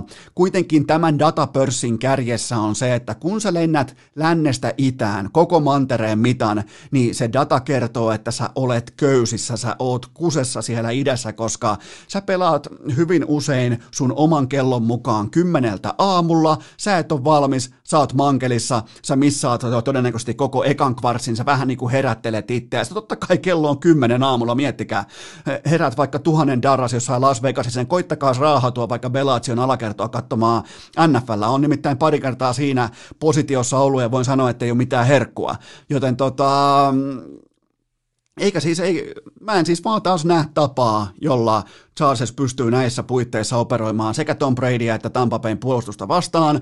Ja Charlesin hyökkäys on kuitenkin ollut ihan ok, mutta silti liikan sijalla 27 sen suhteen, että miten moni heidän driveistaan tai miten iso prosentti heidän driveistaan loppuu pistesuoritukseen. Eli ne on siis ihan hännillä. Se on todella heikko se kyseinen lukema ja ne on niiden executioni on nyt sitten varsinkin Junnu quarterbackin osalta, niin se on ollut vaatimatonta, vaikka isoja otsikoita on siitäkin saatu aikaa, mutta eihän tämä liiga voi olla mikään niin kuin Justin Herbertien liiga, ja ykkösquarterbackilta on piikitetty pudotuspiikillä, keuhkopuhki ja kolmos kolmospelirakentaja on ainoa asia, mitä mä pelkään, niin hän on nimeltään tietenkin Easton Stick. Muistakaa, The Easton Stick on siellä vielä sitten katsomattomana korttina, mutta Tom Brady mun on sen verran tultava vastaan, että hän näyttää viikko viikolta paremmalta, hän koko ajan löytää paremmin ja paremmin ajoituksia, toi on kuitenkin ajoitusbusiness, on toi laji, jos ei ole preseasonia, ja Chargesilla on loukkaantumishuolia hyökkäyksen linjassa sekä aika laadukas laitahyökkäjä, meidän sanoa tähtilaitahyökkäjä Mike Williams on tällä hetkellä kyseenalainen pelaamisensa suhteen. Tampalla ei ole noteerattavia poissaoloja sillä ehdolla, sillä reunaehdolla, että laitahyökkäjä Chris Goodwin kykenee pelaamaan. Yhteenvetona vielä se, että mä en näe skenaariota, jossa Charles pysäyttää Tampan, enkä mä näe mitään syytä sille, minkä takia Tampan puolustus ei niputtaisi latureiden hyökkäystä. Eli mä en näe kumminkaan puolin palloa etua Chargesilla. Mä näen sen sijaan aika selkeän kotivoiton, mä näen huolettoman kotivoiton, mä näen kotivoiton, jossa mahdollistetaan jopa tärkeimpien pelaajien lepuuttaminen lopussa, joten mun lopputulosheitto on se, että äh, Tampa Bay Buccaneers merirosvot seilaa 31-20 voittoon.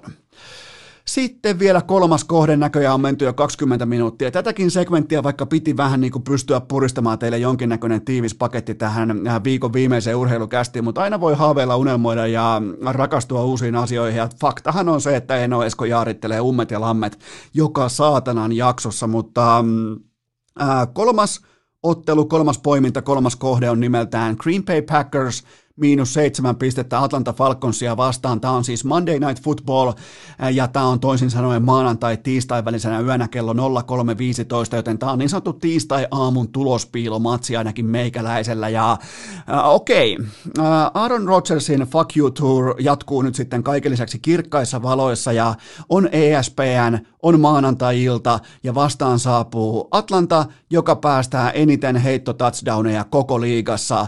Ja Atlantaa vastaan 47 prosenttia vihollisten driveista on päätynyt pistesuoritukseen. Vastassa on toki ollut laadukkaita joukkoita, kuten vaikka Seattle, Dallas ja Chicago. Sielläkin Big Dick Nick pystyy sitten vikalla kvartsilla lyömään sen 20 pistettä tauluun, mutta Atlantalla on ainakin pienimuotoisia loukkaantumishuolia nyt keskiviikkona.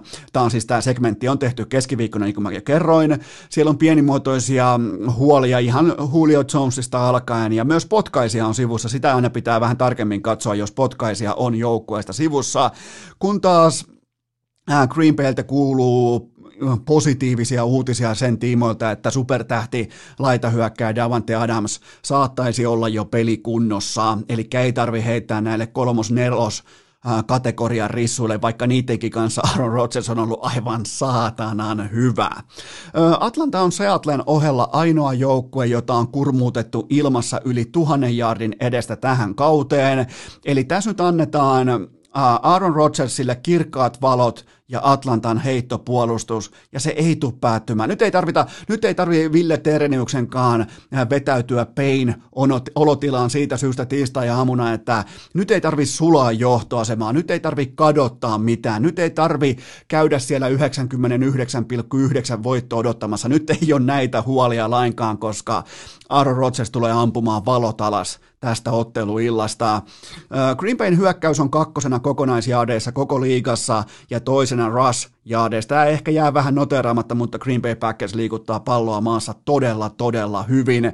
Mutta tämä on kuitenkin nyt Packersin osalta se the tilasto, liki 67 prosenttia, mä toistan, 67 prosenttia heidän hyökkäyspelitraiveista päättyy jonkinnäköiseen pistesuoritukseen, miettikää, 67 prosenttia driveista viedään päätyyn saakka, että se on joko field goali tai sitten se on touchdowni. Tämä on kovaa paskaa ja kerkesinkin jo mainitsemaan, tai en tainnut muuten mainita sitä, mutta Packersilla on tällä kaudella yhteensä nolla pallon menetystä. Se on ainoa NFL-joukkue, joka on ihan oikeasti pitänyt pallosta huolta. Ja Packers, mikä on mielenkiintoista suhteessa viime kauteen, niin se on ollut myös tällä kaudella parempi joukkue puoliajan jälkeen. Viime kaudella ennen puoliaikaa, just nimenomaan kun sen junnukoutsi tulee siihen Matt LaFleur, se tulee siihen, se piirtää, sille ei välttämättä ole vielä ihan niin kuin täyttä jalansia koko pukukopissa, niin ne ei pystynyt kehittämään peliään ottelun sisällä. Ne ei tullut puoliajalta parempana joukkona, mikä useimmiten erottaa ne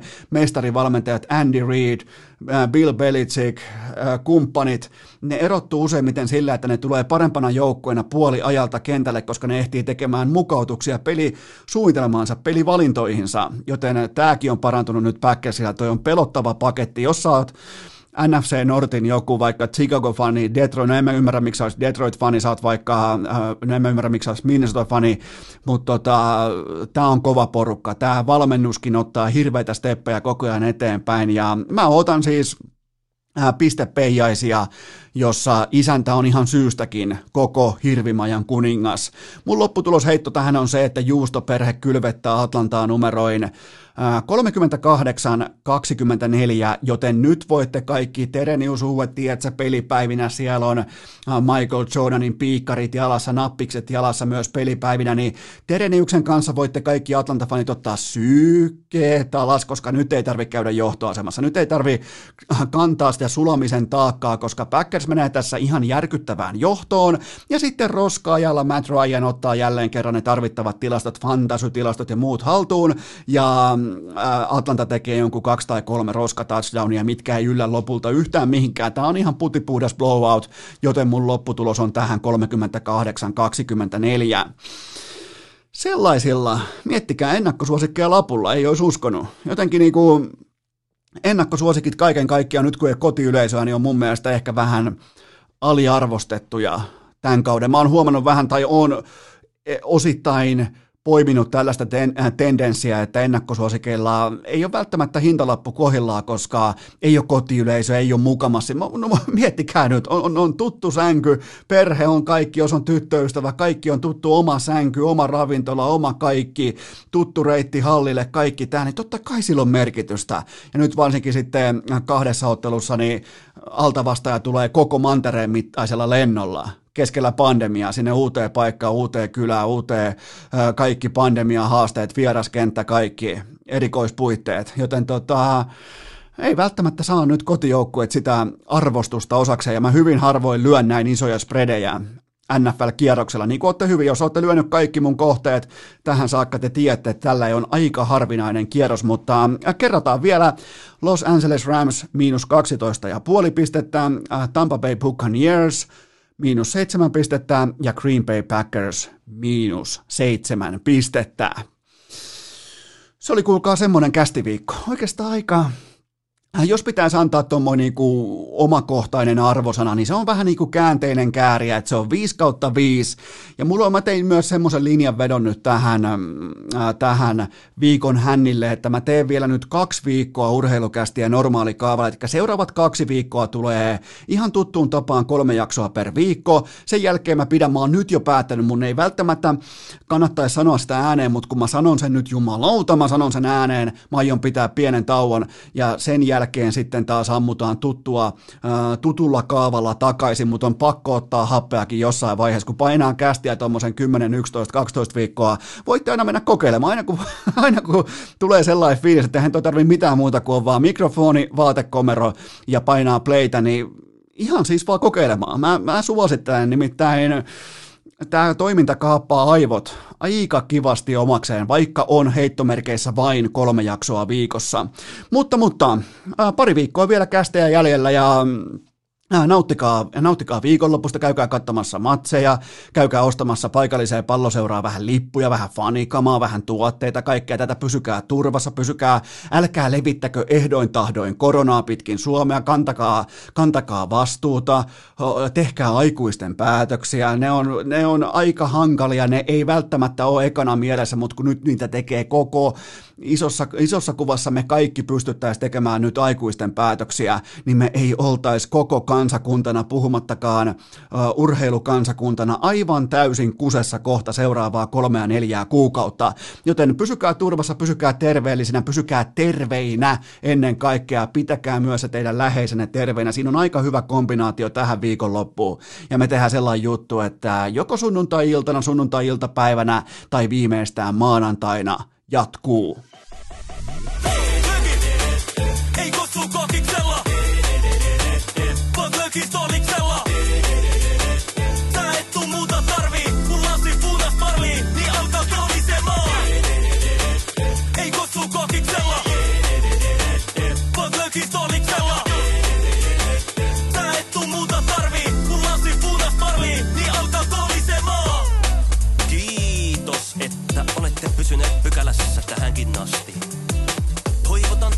kaikki tervetulleeksi myös jatkossa. Muistakaa nauttia elämästä arjen vastoinkäymisistä huolimatta. Allekirjoittanut kiittää ja kuittaa. Peliä. Oliko tämä jo tässä?